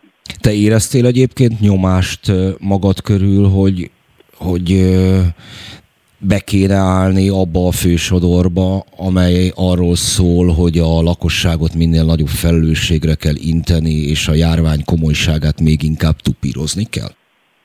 Hát tehát olyan értelemben nem volt nyomás, hogy tehát cenzúra nálunk nincsen, tehát én nekem soha nem mondta senki azt, hogy ezt nem írhatom le, azt nem írhatom le, tehát nagyjából abszolút azt írhatom, amit akartam igazából. Nyilván el, utána megbeszéltük, hogy mi az, amit esetleg mi az, amivel ki lehet eh, egészíteni, vagy mi az, amivel átnyalni lehet, de ez teljesen normális, hiszen, hiszen ez, ez, ez az én érdekem is. Hát ami nyomást éreztem, az inkább ilyen pszichológiai nyomás, tehát hogyha mondjuk rámész tíz oldalra, és abból kilenc ugyanazt, ugyanazt a lózungot, most nem akarok senkit megsérteni, de nyomja, akkor, akkor ugye elég nehezen foglalsz el egy olyan álláspontot, ami ezzel szembe helyezkedik. És egyébként ilyen szempontból nagyon nagyon hasznos az olyan tevékenység, ami hogy az olyan közszereplők, vagy az olyan úgymond véleményvezérek, akik felmerik vállalni a véleményüket, és ezzel egyébként azoknak is úgymond hát támogatást adnak, akik esetleg kevesebb emberhez jutnak el, de így, így jobban felmerik vállalni a véleményüket. Na jó, hát eznek azért majd a végeredményét alkalomattán közlöm, alig használt idegrendszert bármi másra cserélnék. Szóval, hogy térjünk vissza ahhoz, amit a közhangulatra mondtál meg a dominó effektusról és a szigorításról. Valóban így van ez? Avagy egy vélemény buborékban vagyunk, pesti újságírók, mert miközben az előbb említett fővárosi példák a kötelező oltás elrendeléséről szóltak, illetve Újpestén meg pont ellenkezőleg, a vidéki városok sorban kezdték el ezt elutasítani. Hogy, hogy nem arról van szó, hogy szét van hasadva a közvélemény teljesen is nem is értesült egymásról. Múlt, mondok egy másik példát. Múlt hét kedden a főváros vezetői szépen kérték a lakosságot a kötelező maszkviselésre a közösségi közlekedésben. Ennek ellenére én senkin nem láttam, vagy elvétve láttam csak maszkviselőt, mind addig, amíg ezt kötelezően be nem vezették. Viszont a medián, meg ugyanezekben a napokban, amikor effektíve senki nem láttam, vagy csak nagyon keveseken maszkoltak tömegközlekedésen, meg kiosztja a fővárosiaknak a nem tudom hány százaléka támogatja ezeket az intézkedéseket a mindennapi életben, még ennek nem láttam jelét.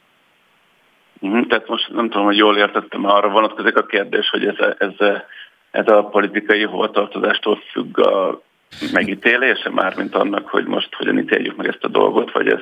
Nem vagy feltétlenül ezt... arról, nem tudom, hogy ez politikai oldal, más miatt, társadalmi rétegződés, fogalmam sincs, de hogy mintha a különböző közvélemény szegmensek elváltak volna egymástól. Mm-hmm. Hát én, én, én ezt úgy látom, most nem tudom, hogy ez pontosan a kérdésedre válaszad, hogy, hogy az emberek ilyen szem, pontban nagyon praktikusan gondolkoznak, tehát nyilván mindenkinek sokkal kényelmesebb, ha nincs maszk, nyilván sokkal kényelmesebb, ha nincs annyi szigorítás.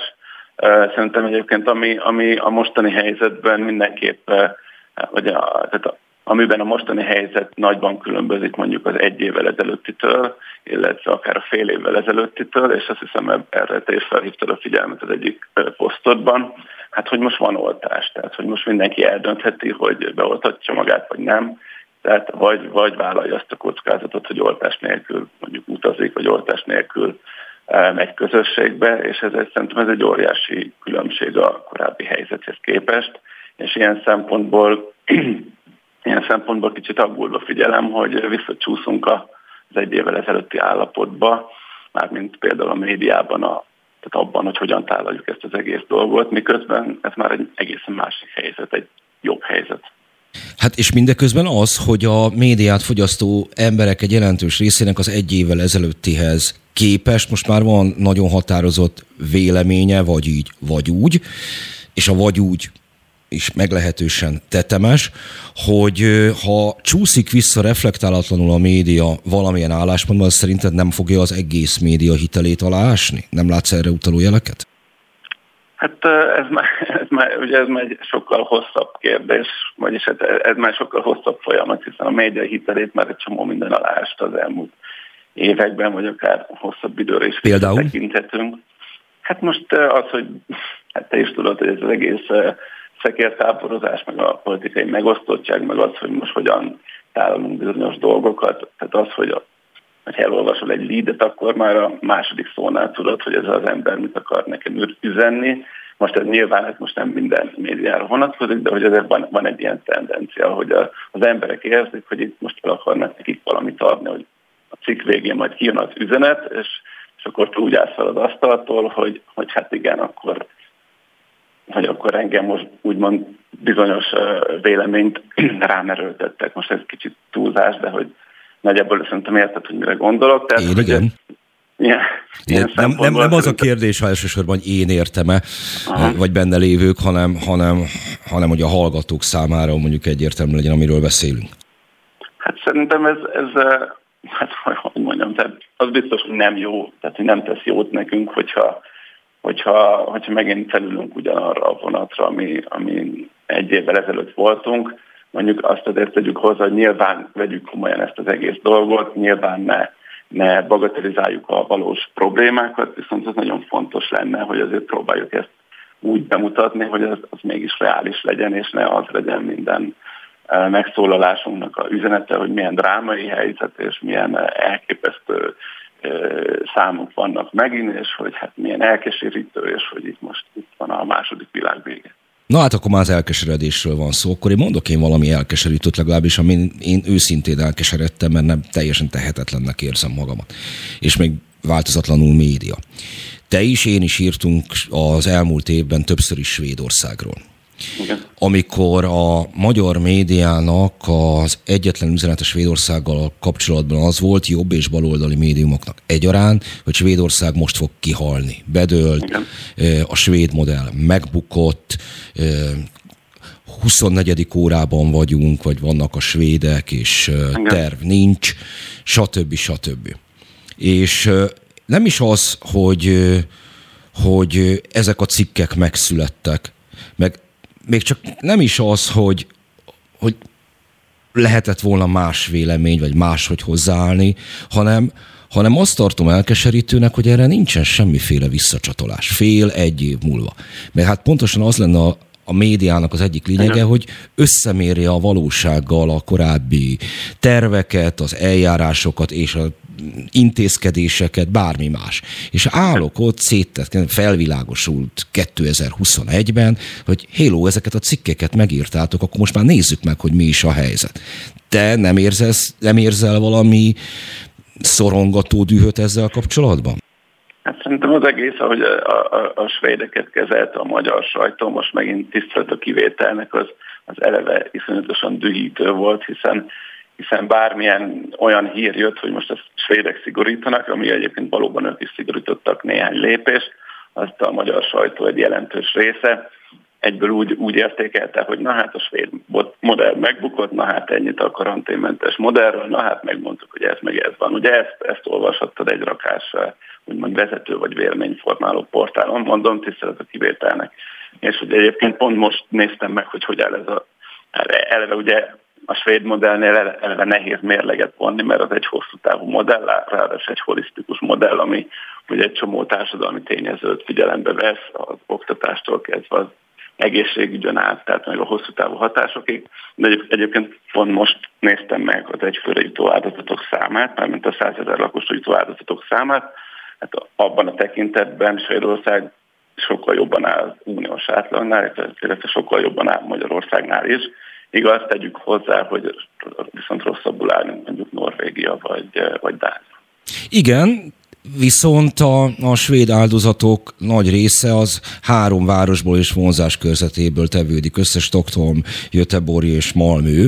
Ilyen népsűrűségi területek mondjuk Norvégiában és Dániában sincsenek, csak egy Kopenhága, illetve Oszló körül. És hogy ezt most csak azért mondom, hogy mindent egyetlen egy okra akartunk visszavezetni, vagy a média nagy része egyetlen egy okra akarta visszavezetni az egész járvány folyamat során. Tehát amit te holisztikus szemléletről mondasz, uh-huh. az itt felmondta a szolgálatot, hogy több szempont van, több tényező van, több befolyásoló tényező van, életkor, egészségi ellátottság, egészségi állapot, korfa, és így tovább. Hogy mintha ezeket így nem lehetett volna behekkelni. Hogy csak és kizárólag egyetlen dolog van, karantén, és annak mi a következménye. Hát igen, most nem, nem tudom, hogy pontosan azt kérdezed, hogy ez miért így van, hogy miért nem tudjuk egy kicsit úgymond hátralépni, miért nem tudunk hátralépni, és egy kicsit úgy távolabbról szemlélni szó szerint, a dolgot. Szó szerint hát ez már erre egy, akarom kifutatni, nem tudom. Ugyanis én tényleg nem tudom. Kérdés. De hát ö, nyugati világban élünk, elben felvilágosult embernek mondjuk magunkat, racionálisnak, racionális vitára nyitottnak mondjuk magunkat, és ehhez képest én azt tapasztaltam, hogy ezek reménytelen viták voltak az elmúlt egy évben, és gondolom akkor te is ezt tapasztaltad. Hát igen, igen, tehát hogy így, így elég, tehát ugyanúgy, mint egyébként, hát ez a, ez a probléma sem, vagy illetve ennek a problémának a feldolgozása sem különbözik mondjuk más problémák feldolgozásától, ahogy, ahogy ezt korábban is mondtam, tehát hogy, hogy igen, tehát hogy ebben, ebben a kérdésben sem lehetett úgymond nagyon közelebb hozni egymáshoz az álláspontokat, hanem mindenki a saját úgymond igazát szajkózta, meg ahogy említetted is ilyen vélemény buborékok keletkeztek, de hát nyilván, hogy ezek most sem pukkantak ki. Ezek a véleménybuborékok egy, azt látom, hogy egyáltalán nem. Viszont van egy olyan jelenség a nagyobb portálokon, ezt próbáltam a véleménybuborékokra utalással valahogy a felszíne hozni előbb, hogy ha csak a közösségi médiából effektíve a Facebookból indulunk ki, akkor nagyon-nagyon más reakciók születtek 2020 tavaszán, amikor gyakorlatilag elhanyagolható volt az idős otthonokon és a kórházakon kívül a vírushelyzet, és, és most. Tehát kirakják ugyanazokat a cikkeket ugyanolyan hangütésben nagy portálok, és alatta röhögő fejek sokasága jelenik meg. Te ezt észrevetted? Tehát, hogy a, úgy, úgy tehát arra utalsz, hogy a közhangulat változott. Igen, hallja. Aha, hát szerintem ez, ez, ez olyan szempontból természetes, hogy ugye most már sokkal többet tudunk az egészről, már van egy tapasztalatunk, már mindenki uh, megnézhette, hogy a saját ismerősi körében ez hogyan alakult, hogy ez mennyire veszélyes, és ez alapján másokkal uh, másabb reakciókat adhat, mint mondjuk másfél évvel ezelőtt, amikor, amikor tényleg egy teljesen új dolog Na volt. jó, de én pont erre próbáltam utolni, miközben a közvéleménynek más a reakció ja, rá, a sajtónak meg nem az. Igen, hát ez egy, jó, ez egy jó kérdés, hogy miért. Szerintem vannak, be, vannak a sajtó egy részében ilyen nagyon ősi reflexek, hogy az egyik ilyen reflex, hogy most nagyon csúnyát mondok, de hogy hisztit, hisztit kell csinálni, mert azt lehet eladni, mert a, most ugye erről a Puzsér is ért annak idején egy elég jó jegyzetet, hogy mert azt lehet eladni, abból van a kattintás, ha belenyomó a címbe, hogy drámai, kegyetlen, írtózatos, szörnyű. És akkor, tehát akkor szól a, a végén a kasszagép, érte. Tehát, hogy most ez valahogy így működik, nem csak ez nem mögött, de hogy szerintem ez is, ez is benne van a, a dolgokban. Én még gőgöt is érzékelek e mögött. Tehát nem csupán kattintás vadászatot, hanem annak a demonstrálását, hogy mi vagyunk a tájékozottak. Akkor is ezt azon az áron érjük el, hogy becsukjuk a szemünket. Igen, mondom, hát ez ilyen, ilyen kicsit, mindenkinek megvan a saját ugye bakpoltja, tehát én nem feltétlenül mondom egyébként, hogy ez teljesen szándékos, hanem ezek valahol ez ilyen tudatalatti dolog, hogy, hogy ugye ez ilyen hólabda effektus, hogy minél nagyobbat, minél minél inkább drámaiban, drámaiban festjük le a helyzetet, és akkor egy idő után már nehéz megállni ebben. Szerinted hova fog fejlődni a média, a média helyzete a társadalmakban az elkövetkezendő években, talán évtizedekben? Mármint, hogy Magyarországon, vagy hogy... Is. Hát ez, ez egy elég, elég ilyen filozófikus kérdés. Hát, Erre jellemző hát, rám. Hát, hát nem tudom, tehát figyelj, hát hogy Szerintem ez, ez amin, amin most vagyunk, vagy azt, hogy ezt, ezt az egész válság dolgot prezentáltuk, és most mondom most, akinek nem inge, azt ne vegye magára, hát ez nem, nem túl jó képet rólunk, és az biztos, hogy ez nem növeli úgymond a, a társadalom bizalmát a, a, a médiában, meg a médiákban, vagy a médi, médiumoknál dolgozókban. Mondjuk én azt, azt vettem észre, hogy mondjuk külföldön, mondjuk Németországban a német lapoknál azért néhány fokkal józanabbul kezelték ezt a kérdést, és mondjuk mondjuk sokkal inkább helyet adtak úgymond a normális kritikus véleményeknek, illetve hát a brit sajtóban is láttam azért ennek jelét. Itthon ez, ezzel sokkal inkább ilyen, ilyen törzsi jellegű reakciók születtek, vagy legalábbis az alapján, ami hozzám eljutott. Hogy tervezed egyébként, hogy látod magadat mondjuk tíz év múlva, te még a médiában fogsz dolgozni? Hát ez nekem ez egy személyes úgy, hogy, hogyha, hogyha tehetem, akkor igen, igen. Tehát, hogy, eh, tehát, hogy az, az újságírók azok ilyen külön állatfaj gyakorlatilag, tehát hogy nem nagyon tudunk máshol megélni, vagy máshol, máshol beilleszkedni. Tehát ugye szerintem ez sok... Ez szerinted tényleg egyébként így van? Hogy nem tudunk hát máshol hát én, én nem tudom magam elképzelni, hogy én most beülök egy nem tudom, multihoz ilyen-olyan menedzsernek, mert hogy abból belehalnék érted. Tehát, hogy eh, itt meg azért még, mégis eh, játszhatom azokat a dolgokat, amiket én szeretek, most én a kreativitásra utalok, meg hasonlókra, és hogy eh, tehát ilyen szempontból ez az újságírás, ez egy jó dolog, amíg, amíg normálisan lehet művelni. De szerencsére azért vannak műhelyek, és nálunk is, ahol ezt azért meg lehet csinálni, és elférnek egymás mellett különböző vélemények. Hát ehhez képest azért mondjuk elég sok újságírót láttunk az elmúlt két évben különböző párt, illetve hivatal sajtóosztályán landolni, ami egyébként szintén nem erősíti a kasztunkba vetett bizalmat, ha jól látom. Hát igen, de szerintem ezek már ilyen személyes döntések, tehát valaki, valakinek ez már sok, valaki valakit nem zavar az, hogy most olyan munkát végez, ami sokkal monotonabb, vagy ami, ahol sokkal jobban meg van kötve, vagy sokkal unalmasabb, vagy nem tudom, hogy fogalmazzak. Mások, mások már, meg mások az igényeik, tehát ez már nagyon egyénfüggő szerintem. Na jó, hát akkor a függésnél függesszük fel ezt a beszélgetést. Okay. Köszönöm szépen, hogy itt voltál velünk. Én köszönöm és továbbra is maradjanak velünk, nem sokára jövünk vissza a médiának és a sajtónak. A másik feléről fogunk a következő időszakban beszélni, de Ág Dániel lesz majd a vendégem ennek az órának a második felének, Weber Balázsnak, a privát bankár munkatársának. Megköszönöm szépen, hogy rendelkezésre állt, maradjanak velünk. Köszönöm. Tudom, mondanak rólam mindent, yeah. De tudom, hogy te is elhitted, elhitted, yeah. Én is hallottam rólad egy plegykát. De inkább annak hiszek, aki őszinte, aki őszinte. Mennek a régi kamuk, mindig egy új körnek. De nálad csak úgy számít hazugságnak, ha rájön. Nincs baj. Csak tudod a századikról a földszintre Esve a mosolyom, ha, nekem sem őszinte. Én mindig elhittem, amit mondtál. Éjszakánként rád gondoltam szétesve. Megmagyarázod, de mindketten tudjuk már hazudtál, hogy hazudtál. És én mindig elhittem uh, Amit mondtál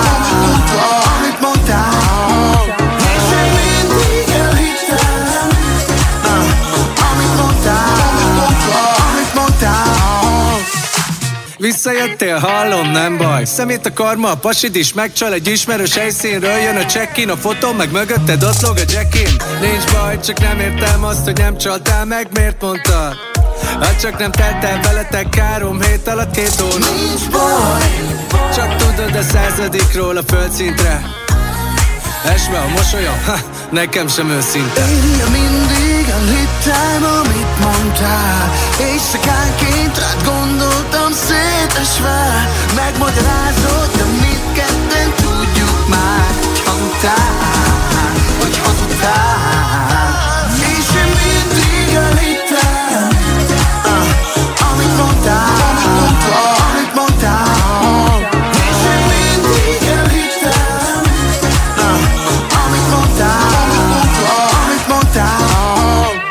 Az kéred, hogy mindent felejtsek el. Hidd el, ez így már nekem se kell.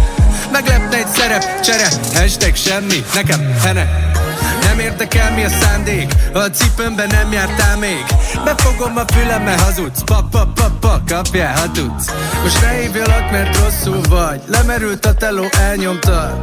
És még ne legyen gyanús a kettőnk közül. Melyikünk? Nincs baj. Műsorajánló Hashtag Nőfilter Nők filter nélkül Az inspiráló, erős nők magazinja Bátrak, újítók, merészek, akik lebontják a falakat. Interjúk, beszélgetések és vélemények Köböl Anitával. A Spirit fm Get ready. Hírek és beszélgetések az irodalom világából minden héten. Nemes Anna nem csak híradósként, hanem olvasóként is kérdezi az írókat és költőket. Ha kíváncsiak a legújabb kötetekre és a legizgalmasabb történetekre, hallgassák a könyvmustrát. Bistro a Spirit fm Aktuális, kulturális és zseniális két óra stúdió vendégekkel. Film, színház, zene és minden, ami kultúra és közélet. Hétköznaponként reggel 9-kor a Spirit fm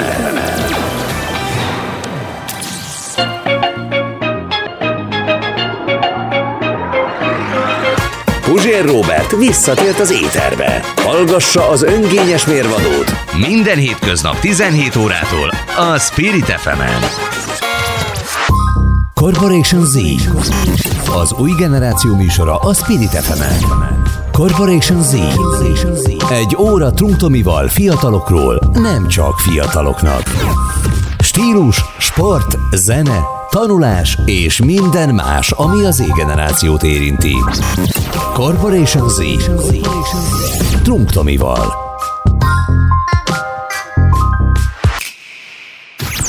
Műsorajánlót hallottak. Spirit FM 92.9 A nagyváros hangja Beszóló Interaktív kibeszélő a Spirit fm minden hétköznap délután 3-tól. Várjuk hívásaikat a 0630 116 38 44-es nem emelt díjas telefonszámon. A mikrofonnál Hont András. Továbbra is szép délutánt kívánok mindenkinek, nem fogom ezúttal azokat a megszorító jelzőket hozzárakni, hogy mi miképpen értendő az a szép, majd milyen viszonyok közepette, hanem folytatjuk egyből járványadásunkat, amelynek az első részében beszéltünk magáról az intézkedésekről, meg a járvány lehetséges lefolyásairól, illetve a második órában pedig arról ejtettünk szót, hogy milyen a járvány interpretációja a médiában. Weber Balázsral, a privát bankár munkatársával beszéltünk a saját nyomorunkról, a független médiában dolgozókét, amit kormány oldalról független objektívnak szokás csúfolni, de most majd megnézzük a túloldalon mi van. Itt van velünk Deák Dániel, a századvég intézet elemzője. 21. század intézetben jó napot kívánok. 21. század, bocsánatot kérek. Az a helyzet, hogy itt most már egy a különböző intézetek, azok itt az ilyen fejemben ilyen halmot képeznek, és megpróbálom már mindig a megfelelő embernél kirángatni ebből a halomból a megfelelő intézmény nevet. Ráadásul ugyebár a 21. századi intézet sem áll egyedül, mert van ennek egy pandantja, a 21 kutatóintézet, amely viszont a Momentumhoz köthető, tehát remekül vagyunk. Na, szóval, hogyan ö, látja a járvány interpretációját a hazai és a nemzetközi médiában egyelőre politikai elfogultságtól, véleményektől függetlenül? Nos, én onnan kezdem, hogy az első és második és harmadik hullámnak más volt a politikai hatása. Ugye az első és második hullámnál azt láttuk, hogy Magyarországon nem nagyon volt politikai hatása, ez főként annak a következménye volt, hogy itt annyira nem éreztette a hatását, hogy a főként az első hullámnál gyakorlatilag pár száz fertőzöttel megúszta az ország az egészet, és látszott is, hogy a kormánynak a támogatottsága az kitart, míg egyébként más európai országban hát több példa is volt arra, hogy jelentősen bezuhant a járvány hatására a kormánynak a népszerűsége, és ugye akkor is azért kellett a lezárás, mert a média gyakorlatilag ugye súlykolta azt, hogy itt hatalmas nagy probléma lesz, hogyha nincsen azonnal gyakorlatilag a teljes gazdaság leállítva, akkor, akkor eljön az apokalipszis, tehát nagyjából ez volt az interpretáció, és hát a kormányok nem is tudtak egy ilyen média közegben más tenni, és ugye a szakemberek is folyamatosan ezt szorgalmazták. És ugye a harmadik hullám már más volt, akkor jöttek az oltások.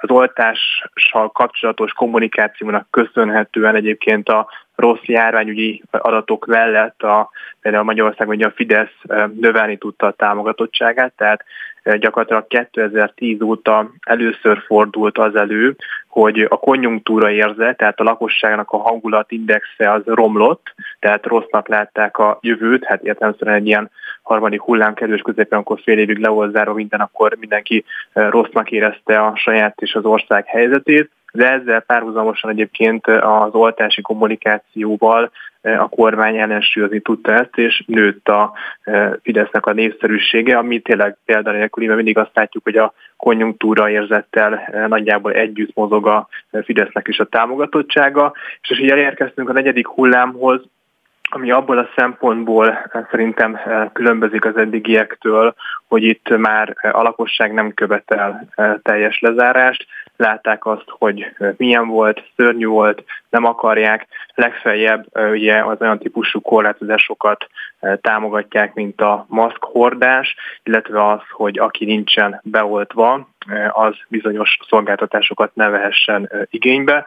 Ezzel párhuzamosan természetesen a médiának a működése az ugyanolyan, mint eddig, és látjuk azt egyébként kormányzati vagy ellenzéki sajtótermékekről is beszélhetünk, hogy hát megy a pánikkeltés, és gyakorlatilag abba az irányba tolják a közvéleményt, hogy minél inkább támogassák a különféle korlátozásokat.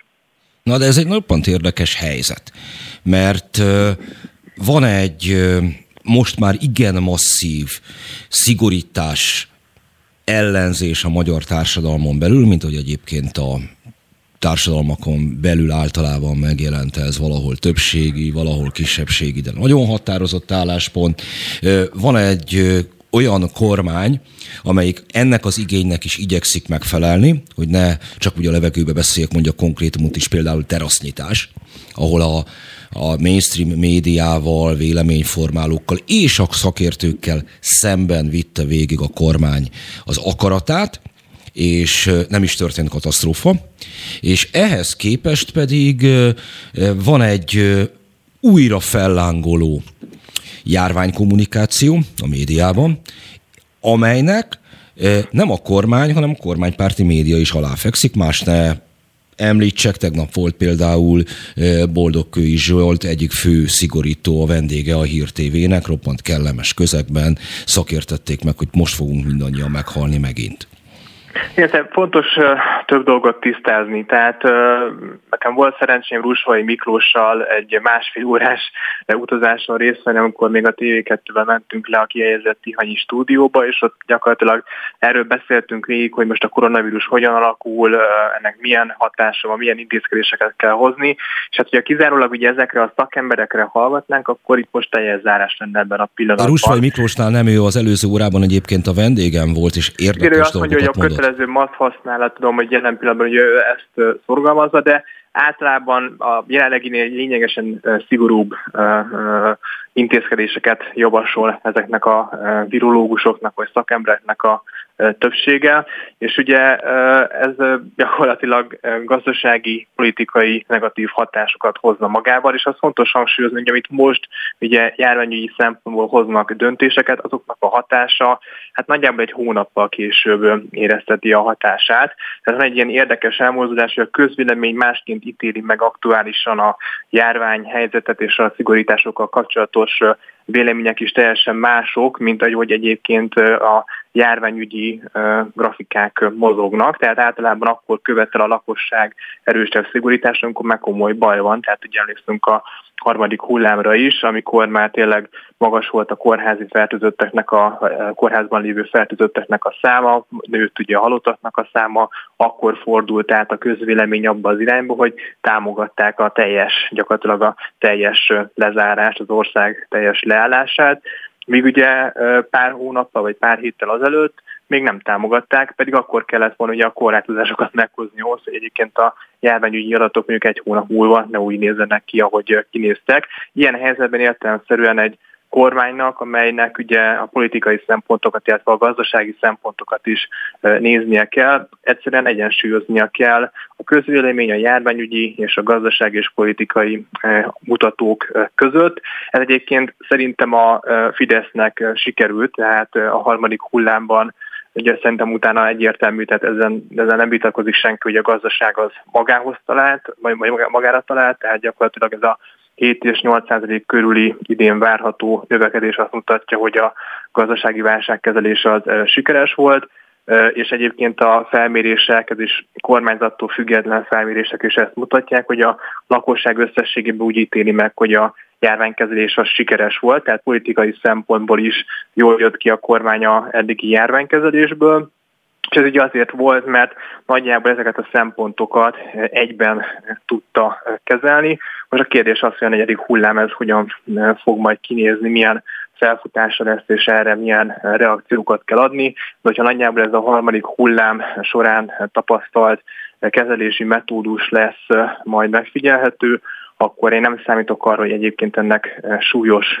politikai következményei lennének mondjuk a Fidesz támogatottságára nézve. Na jó, de a Fideszt azzal szokták jellemezni, és egyébként erre maga a párt, a párthoz tartozó véleményformálók büszkék is, hogy ez egy fegyelmezett társaság, egyetértenek az alapvető eh, célokban, eh, nincsen különösebb kibeszélés, viták azok belül vannak, ehhez képest pedig, hogy a, a pánikkeltés az szépen gyűrűzik be nem csupán az előbb említett hírtévébe, de a közmédia sem tudja egyáltalán kivonni magát. Szakmányban készülnek a, a járványműsorok. Van egy fontos szempont, ami az, hogy nagyjából 65% körül van ugye az átoltottság a lakosság körében, és ugye van a harmadik oltásnak is a e, szerepe. E, én is e, pár héttel ezelőtt felvettem a harmadik oltást, megosztottam a közösségi oldalamon, és írtam a, a követőinek, hogy e, mindenkinek ajánlom, hogy vegye fel, és akkor láttam ott, hogy írják, hogy hát minek már van a kettő, nem akarok harmadikat is, e, és akkor lehetne sorolni az ilyen típusú egyébként sokszor oltásellenes véleményeket, egyébként jobb oldalon és bal oldalon egyaránt vannak ilyenek, és hát ilyen környezetben ugye nehéz úgy kommunikálni, hogy ne kelts pánikot, ne legyen az, hogy most mindenki ismét korlátozást szeretne, de ezzel párhuzamosan mondjuk az emberek rohanjanak ugye felvenni mondjuk a harmadik oltást, ami egyébként elkerülhetetlen ahhoz, hogy hosszú távon átvészelje az ország ezeket a járvány hullámokat, nem beszélve arról, hogy még mindig milliós nagyságrendben vannak olyan emberek, akik egyszerűen nem akarják felvenni az oltást, én is ismerek olyat, aki még mind a mai napig meggyőződésesen azt mondja, hogy ő nem hajlandó felvenni az oltást, mondhatja neki Karácsony Gergely, mondhatja neki Orbán Viktor, mondhatja neki a főnöke, egyszerűen ő nem hajlandó. Ez még nem csodálom, Orbán Viktor és Karácsony Gergely közösen frontba állva mond valamit, én is egész biztos, hogy az ellenkezőjét csinálom.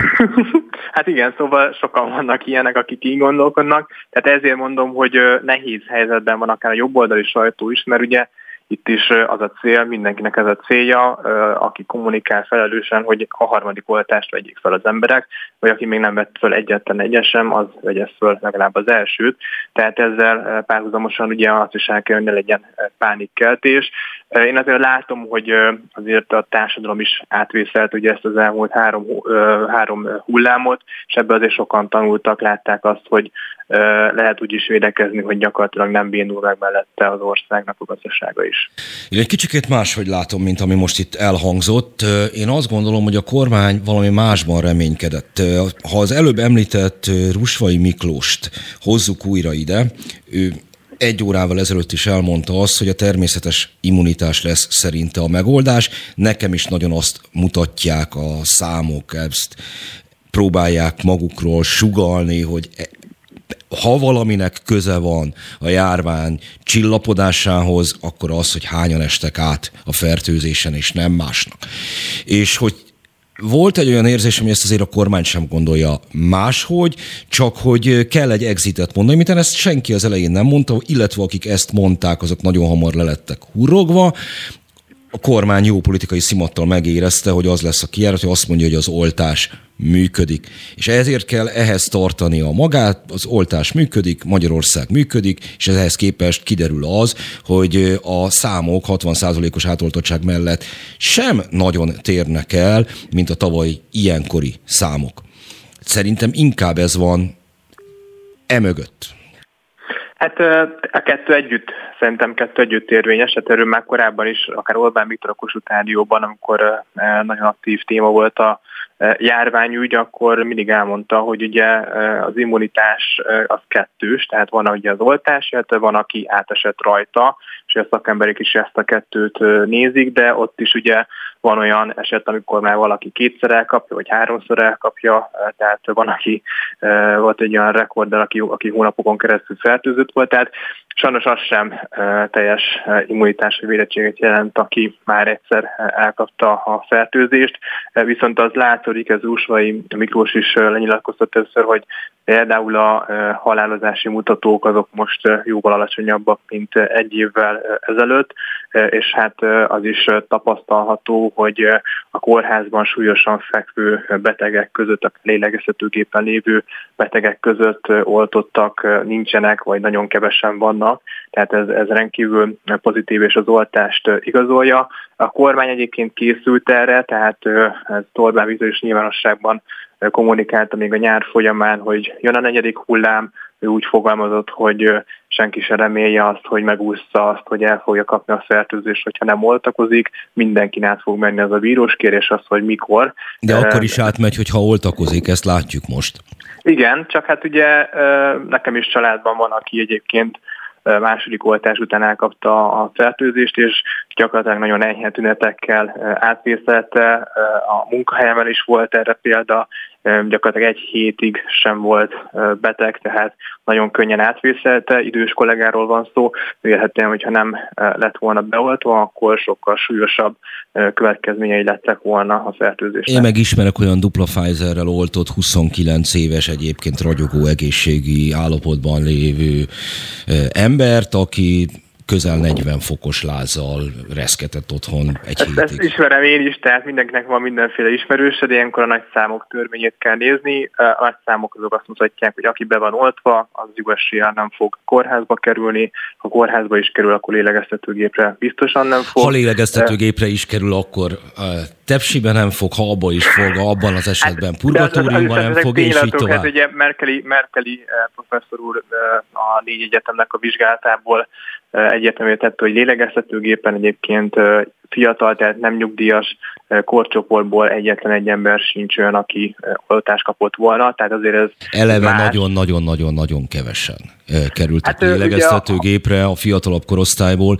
Hatházi Ákos közé tette egy listát arról, hogy milyen korosztályokat érintett halálosan a Covid járvány, és hát például az, hogy valami, tehát ilyen pár száz volt összesen a 40 év alattiak, és mindösszesen három kisgyerek volt, aki elhunyt ebben. Alapvetően ez szörnyű dolog, valakinek meghal, de hát az a helyzet, hogy influenza járvány, sőt az influenza járvány kifejezetten a gyerekek között több áldozatot szokott szedni, mint amit ez a járvány szedett. Tehát abban Igen. nincsen semmi csoda, hogy nem fiatalok kerülnek a lélegeztetőgépre. Itt főként ugye ez a 40-50-es korosztály, amelyik uh, veszélyeztetett ebből a szempontból, pont az édesanyámnak a korosztálya, akik még ugye nem nyugdíjas, tehát aktív korosztály, viszont nagyobb kockázatnak vannak itt. Na most az édesanyja 40-es? Nem, 40-es, 50-es, édesanyám már 50-es. Jó, mert kicsikét az így megállt bennem a, a, az, az ütő, hogy 40-esként a gyerekem lehetne, de hál' Istennek nem. Szóval, én azt gondolom, hogy hogy a, amit Rusvai Miklós elmond meg, amit, amit a természetes immunitásról mondtunk, az szerintem nem esik egyben, a, nem esik távol a kormány álláspontjától. Visszatérnék arra, amit a terasznyitásról mondta. És hogy egy kicsikét vitatkozzam megint azzal, hogy a közlemény mit mondott. 205 halálos áldozata volt aznap a a mm, Covid-nak, amikor a terasznyitás történt tavasszal. Ennek ellenére a kormány, zárójel, mint azóta a tapasztalatok mutatják helyesen, zárójel bezárva, kitartott. Nem feltétlenül a kormány érdeme, de én azt látom, hogy az a e, járványmodellező epidemiológiai munkacsoport, amelyik dolgozik neki, és amely ből alig nyilatkozik valaki, nem is igazán lehet tudni, hogy pontosan kik a tagok, azok eléggé jól számolnak. Tudják, hogy, hogy hogy mi lesz. Nem lehet, hogy egyszer az életben meg kéne próbálkozni az igazmondással? Ezt én is látom, hogy 444 a közös kedvencünk, amelyek tényleg már nem tudom hányszor feszegették azt a kérdést, kik azok a szakemberek, akik egyébként a kormánynak dolgoznak. Hát én el sem merem képzelni, hogyha legalább egy pár név nyilvánosságra kerülne, akkor hogyan szednék szét őket, hogy hogy mernek ennek a fasiszta náci kormánynak dolgozni, és hogy gyakorlatilag milyen szörnyű döntéseket hoznak ugye a járvány kapcsán, tehát gyakorlatilag akkor ez a narratíva menne. Én nem csodálom, hogy egyébként nem nagyon akarják. Szerintem ebben nem menjünk bele. Ma Boldogkői Zsolt azért nem volt a vendégem, mert ő előre tudta azt, hogy mi fog történni itt a stúdióban. Tehát az, hogy mi lenne egy ilyen helyzetnek az eredménye, amikor valakiről kiderül, hogy a kormánynak dolgozik, ezt nem tudjuk, sőt ellenpéldát tudunk, mert ennek a munkacsoportnak az egyik tagja, Oroszi Beatrix, az írt a népszavába egy véleménycikket pont a terasznyitás, apropóján a terasznyitás kor, kritikusat írt, valószínűleg ott egy szakmai vitában alul maradhatott, ő is azt mondta, hogy csökkenni fognak az esetszámok, de a két hét alatti feleződés az nem fog így bekövetkezni. Ehhez képest két hét alatt kereken feleződtek a számok. Nem volt ebben igaz, de senki nem szedte önmagában szét azért, mert a munkacsoport tagja. Mondom, én azt látom, főleg pont egy ilyen indirekt jelenségből kell elkapnom, hogy ott milyen viták lehetnek, hogy, hogy valaki kijön onnan és elmondja azt az álláspontot, tehát igen, csökkenni fog, szemben az összes szakértővel, Kemenesitől, Pusztai Erzsébetig, akik mindig azt mondta, hogy mindnek fogunk halni a terasznyitás miatt, hogy nem, csökkenni fog tovább, de nem feleződik két hét alatt. És kiderült, hogy feleződött két hét alatt, hogy mondom még egyszer, az igaz mondás, mint olyat eh, lehet, hogy meg kéne de ez próbálni. Nem igaz, vagy hamis mondás, tehát ö, olyan munkacsoport nincsen, ahol mindenki egyetért. Tehát én is politikai tanácsadóként részt vettem már rengeteg megbeszélésen, ahol 10-15-en részt veszünk, van egy politikai ügy, ami kapcsán ki kell alakítani egy álláspontot, volt olyan, hogy én bizonyos döntésekkel nem értettem egyet, mást javasoltam, de a többség viszont más állásponton volt, és akkor az lett a közös nevező. És most akkor kiáll egy szakember, vagy akár én is kiállnék, és elmondom, hogy egyébként bizonyos lépéssel nem értek egyet, amiben egyébként a munkafolyamatban részt vettem, akkor az szerintem nem, nem egy célra vezető dolog, hiszen azért vesznek be valakit tanácsadóként, hogy tanácsot adjon, nem azért, hogy kibeszéljen abból a tanácsadói körből. Ez ugyanígy van a virológusoknál is, gondolom összegyűlnek 20-30-an, abból értelemszerűen mondjuk 15-en gondolnak valamit, valamilyen álláspontra helyezkednek, de mondjuk 10 más gondolnak, de akkor attól függetlenül a 15 embernek, 15 szakembernek a véleménye lesz majd a végső döntés.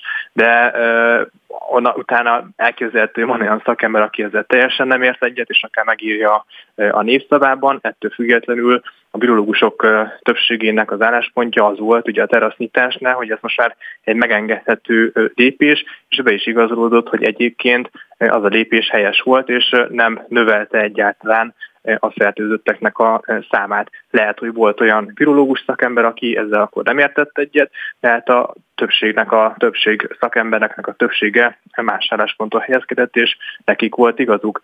Most is egyébként akár a maszkhordás kapcsán, vagy más típusú, akár várható intézkedések kapcsán zajlik értelmszerűen a háttérben a vita, zajlik a gondolkodás, zajlik a, néz, a megtekintése a különféle várható hatásoknak, és amikor a virológusok vagy a tanácsoknak a többsége úgy látja, hogy bizonyos lépéseket meg kell már hozni, akkor meg fogják hozni ezeket a lépéseket, de ez nem jelenti azt, hogy mondjuk vannak olyan szakemberek, akik már azt javasolják, hogy például moziba, színházba kizárólag a védettségi igazolványon rendelkezők tudjanak menni. Na jó, ezt most ne is vitassuk meg, de ha a közösségi oldal szóba kerül, akkor ezt a kérdést fel kell tennem. Tisztában van egyébként azzal, hogy a közösségi oldalára idáig eh, mennyi pénzt eh, fordítottak? Hát minden nap beszámol róla a sajtó, szóval szerintem ezzel nagyjából mindenki tisztában Magyarországon. Hát az a helyzet, hogy a sajtó beszámol róla minden nap, eh, de én most nyitottam csak meg a hirdetéstárat, ez a 70 millió forint egy kicsikét azért így, így szíven üt. Ö, lehet, hogy szíven üt is a sok embert látszik, hogy egyébként dirítálja az ellenzéki térfilmet, csak rólam már Potyondi Edina, Havas Henrik, VV Zsolti, Karácsony Gergely, már nem is tudom kik készítettek videót, ahol Elnézést, Karácsony mindenki... Gergely előtti szereplő az ki volt? VV Zsolt, aki a ellenzéki tiltakozás konferált a ja, ja, ja. 23-án. Tehát, hogy látom, hogy irritálja ez egyébként azokat, akik nem szimpatizálnak a jobb oldallal, de Nekünk éppen ez volt a célunk, tehát a Megafon, amikor létrejött több mint egy éve, egyértelművé... Ahol azóta nem kaptam tisztességes választ a jelentkezésemre. szóval, szóval akkor egyértelművé tették, hogy az volt a cél, hogy a jobboldali véleményformálókat megpörgessék a közösségi oldalon, és mindenféle lehetőséget, pénzt, fegyverparipát megadjanak nekünk. Nekem a Facebook oldalam egyébként működött a Megafon előtt is, a jól 2016-ban hoztam létre, már a Megafon előtt is milliós nagyságrendben volt elérés és aktivitás ezen az oldalon. 2016. szeptember másodikán egészen pontosan. Valahogy úgy igen, tehát akkor is egyébként magas aktivitása volt ennek a Facebook oldalnak, és értelemszerűen a jobb oldalon sokan vannak, akik úgy gondolják, hogy ennél többet kell elérni, ezért szerűen hirdetés és pénz nélkül nem megy. Ez egyébként mindenhol így van, tehát Karácsony Gergely is azért hirdette ugye az oldalát, hogy minél több emberhez elérjen éppen, az a tartalom. Ezt akartam éppen mondani, hogy ez nem jobb baloldali kérdés, engem Karácsony Gergely elégetett 150 milliója, és éppen ugyanúgy irritált. Csak ugye itt az a kérdés, hogy, hogy milyen a politikai hatása, mennyire eredményes a Facebook kommunikáció, tehát hallgattam műsorokat erről, talán neked is volt erre egy beszélgetés, az eszembe is jutott ezt, hogy nagyon fontos, hogy a Facebook az csak egy kiegészítő szerep. Tehát a Facebookon nem lehet választást nyerni, viszont a Facebookon történő kommunikáció elengedhetetlen ahhoz, hogy egyébként egy politikai oldal megfelelően tudja a választási eredményt hozni, amit ugye elvár, de ugye karácsony az volt a hiányosság, hogy a a Facebookon kívüli világban, tehát a hétköznapok szintjén, a valóság szintjén ott nem nagyon volt politikai teljesítmény, nem nagyon volt kampány, csak akkor működik a Facebook, hogyha egyébként a hétköznapok során felmutatott valódi teljesítményt hirdetik, vagy próbálják meg minél több emberhez eljutatni, csak a Facebook posztoktól és azoktól a hirdetésektől várni a politikai sikert, tehát az, az, az eléggé kevés. Nekem nem erről nem, nem, nem csupán beszélgetésem volt, hanem erről mi készítettünk egy összeállítást az átlátszóval, amikre egyébként nekünk is estek a pártoldalak kezelői, meg a politikusok oldali kezelői, aztán két hét múlva érdekes módon mindenki megírta a hivatkozás nélkül ránk, hogy hát milyen értelmetlenek voltak ezek a Facebook költések, hogy hogy a legkevesebbet a közösségi médiára költő, bár nagyon intenzíven nyomuló, jól nyomuló, de legkevesebb pénzből gazdálkodó Márkizai Péter fölényesen megnyerte az ellenzéki előválasztást. Ez több tényezőnek köszönhető, tehát hogy ő gyakorlatilag azzal tudott sokakat megszülni, hogy azt mondta, hogy nem Gyurcsány Ferenc és nem DK, tehát azért ez látszik, hogy egyébként a Fidesz egyik fontos kampánytémája nem csak a jobb oldalt és a bal oldalt osztja meg, hanem egyébként a bal oldalon belül is törést okoz. Ebből is látszik, hogy... Ne haragudj, a... ne haragudj, ha már itt vagyunk, és előbb tegezőbe fordítottál, akkor most tehát, okay. el tudnád azt intézni, hogy a, a kormány médiánál ez a e, még a baloldali publicista vagy újságíró Hont András is fordulat megszűnjön, mert valóban nem vagyok a kormánynak nagy barátja, de a baloldaliság olyan messze esik tőlem, mint annak a rendje. Én ellenzéki szoktam fogalmazni, azért talán lehet egyetérteni, hogy kormánypárt biztos nem vagy, ellenzékinek azért gondollak. Tehát azt akarom mondani, hogy, hogy például a Megafonnál, ezt akartam mondani, hogy, hogy lesz költés, ez nem közpénzből történik, tehát Potyon Dedina is mondta, írta, hogy ez közpénzből történik. Itt olyan vállalkozók állnak egyébként a Megafon mögött, akik jobboldali elköteleződésűek, ők egyébként úgy látják, hogy az ország az elmúlt több mint tíz évben jó irányba ment. Itt álljunk meg. Igen? Itt álljunk meg, és köszönjünk el, ugyanis a hírek jönnek, az meg nagyobb úr. Jó. Tehát akkor köszönöm szépen, hogy rendelkezésre álltál, legközelebb majd folytatjuk valami mással. Oké, okay, köszönöm szépen. Mindenkinek további szép délutánt és estét.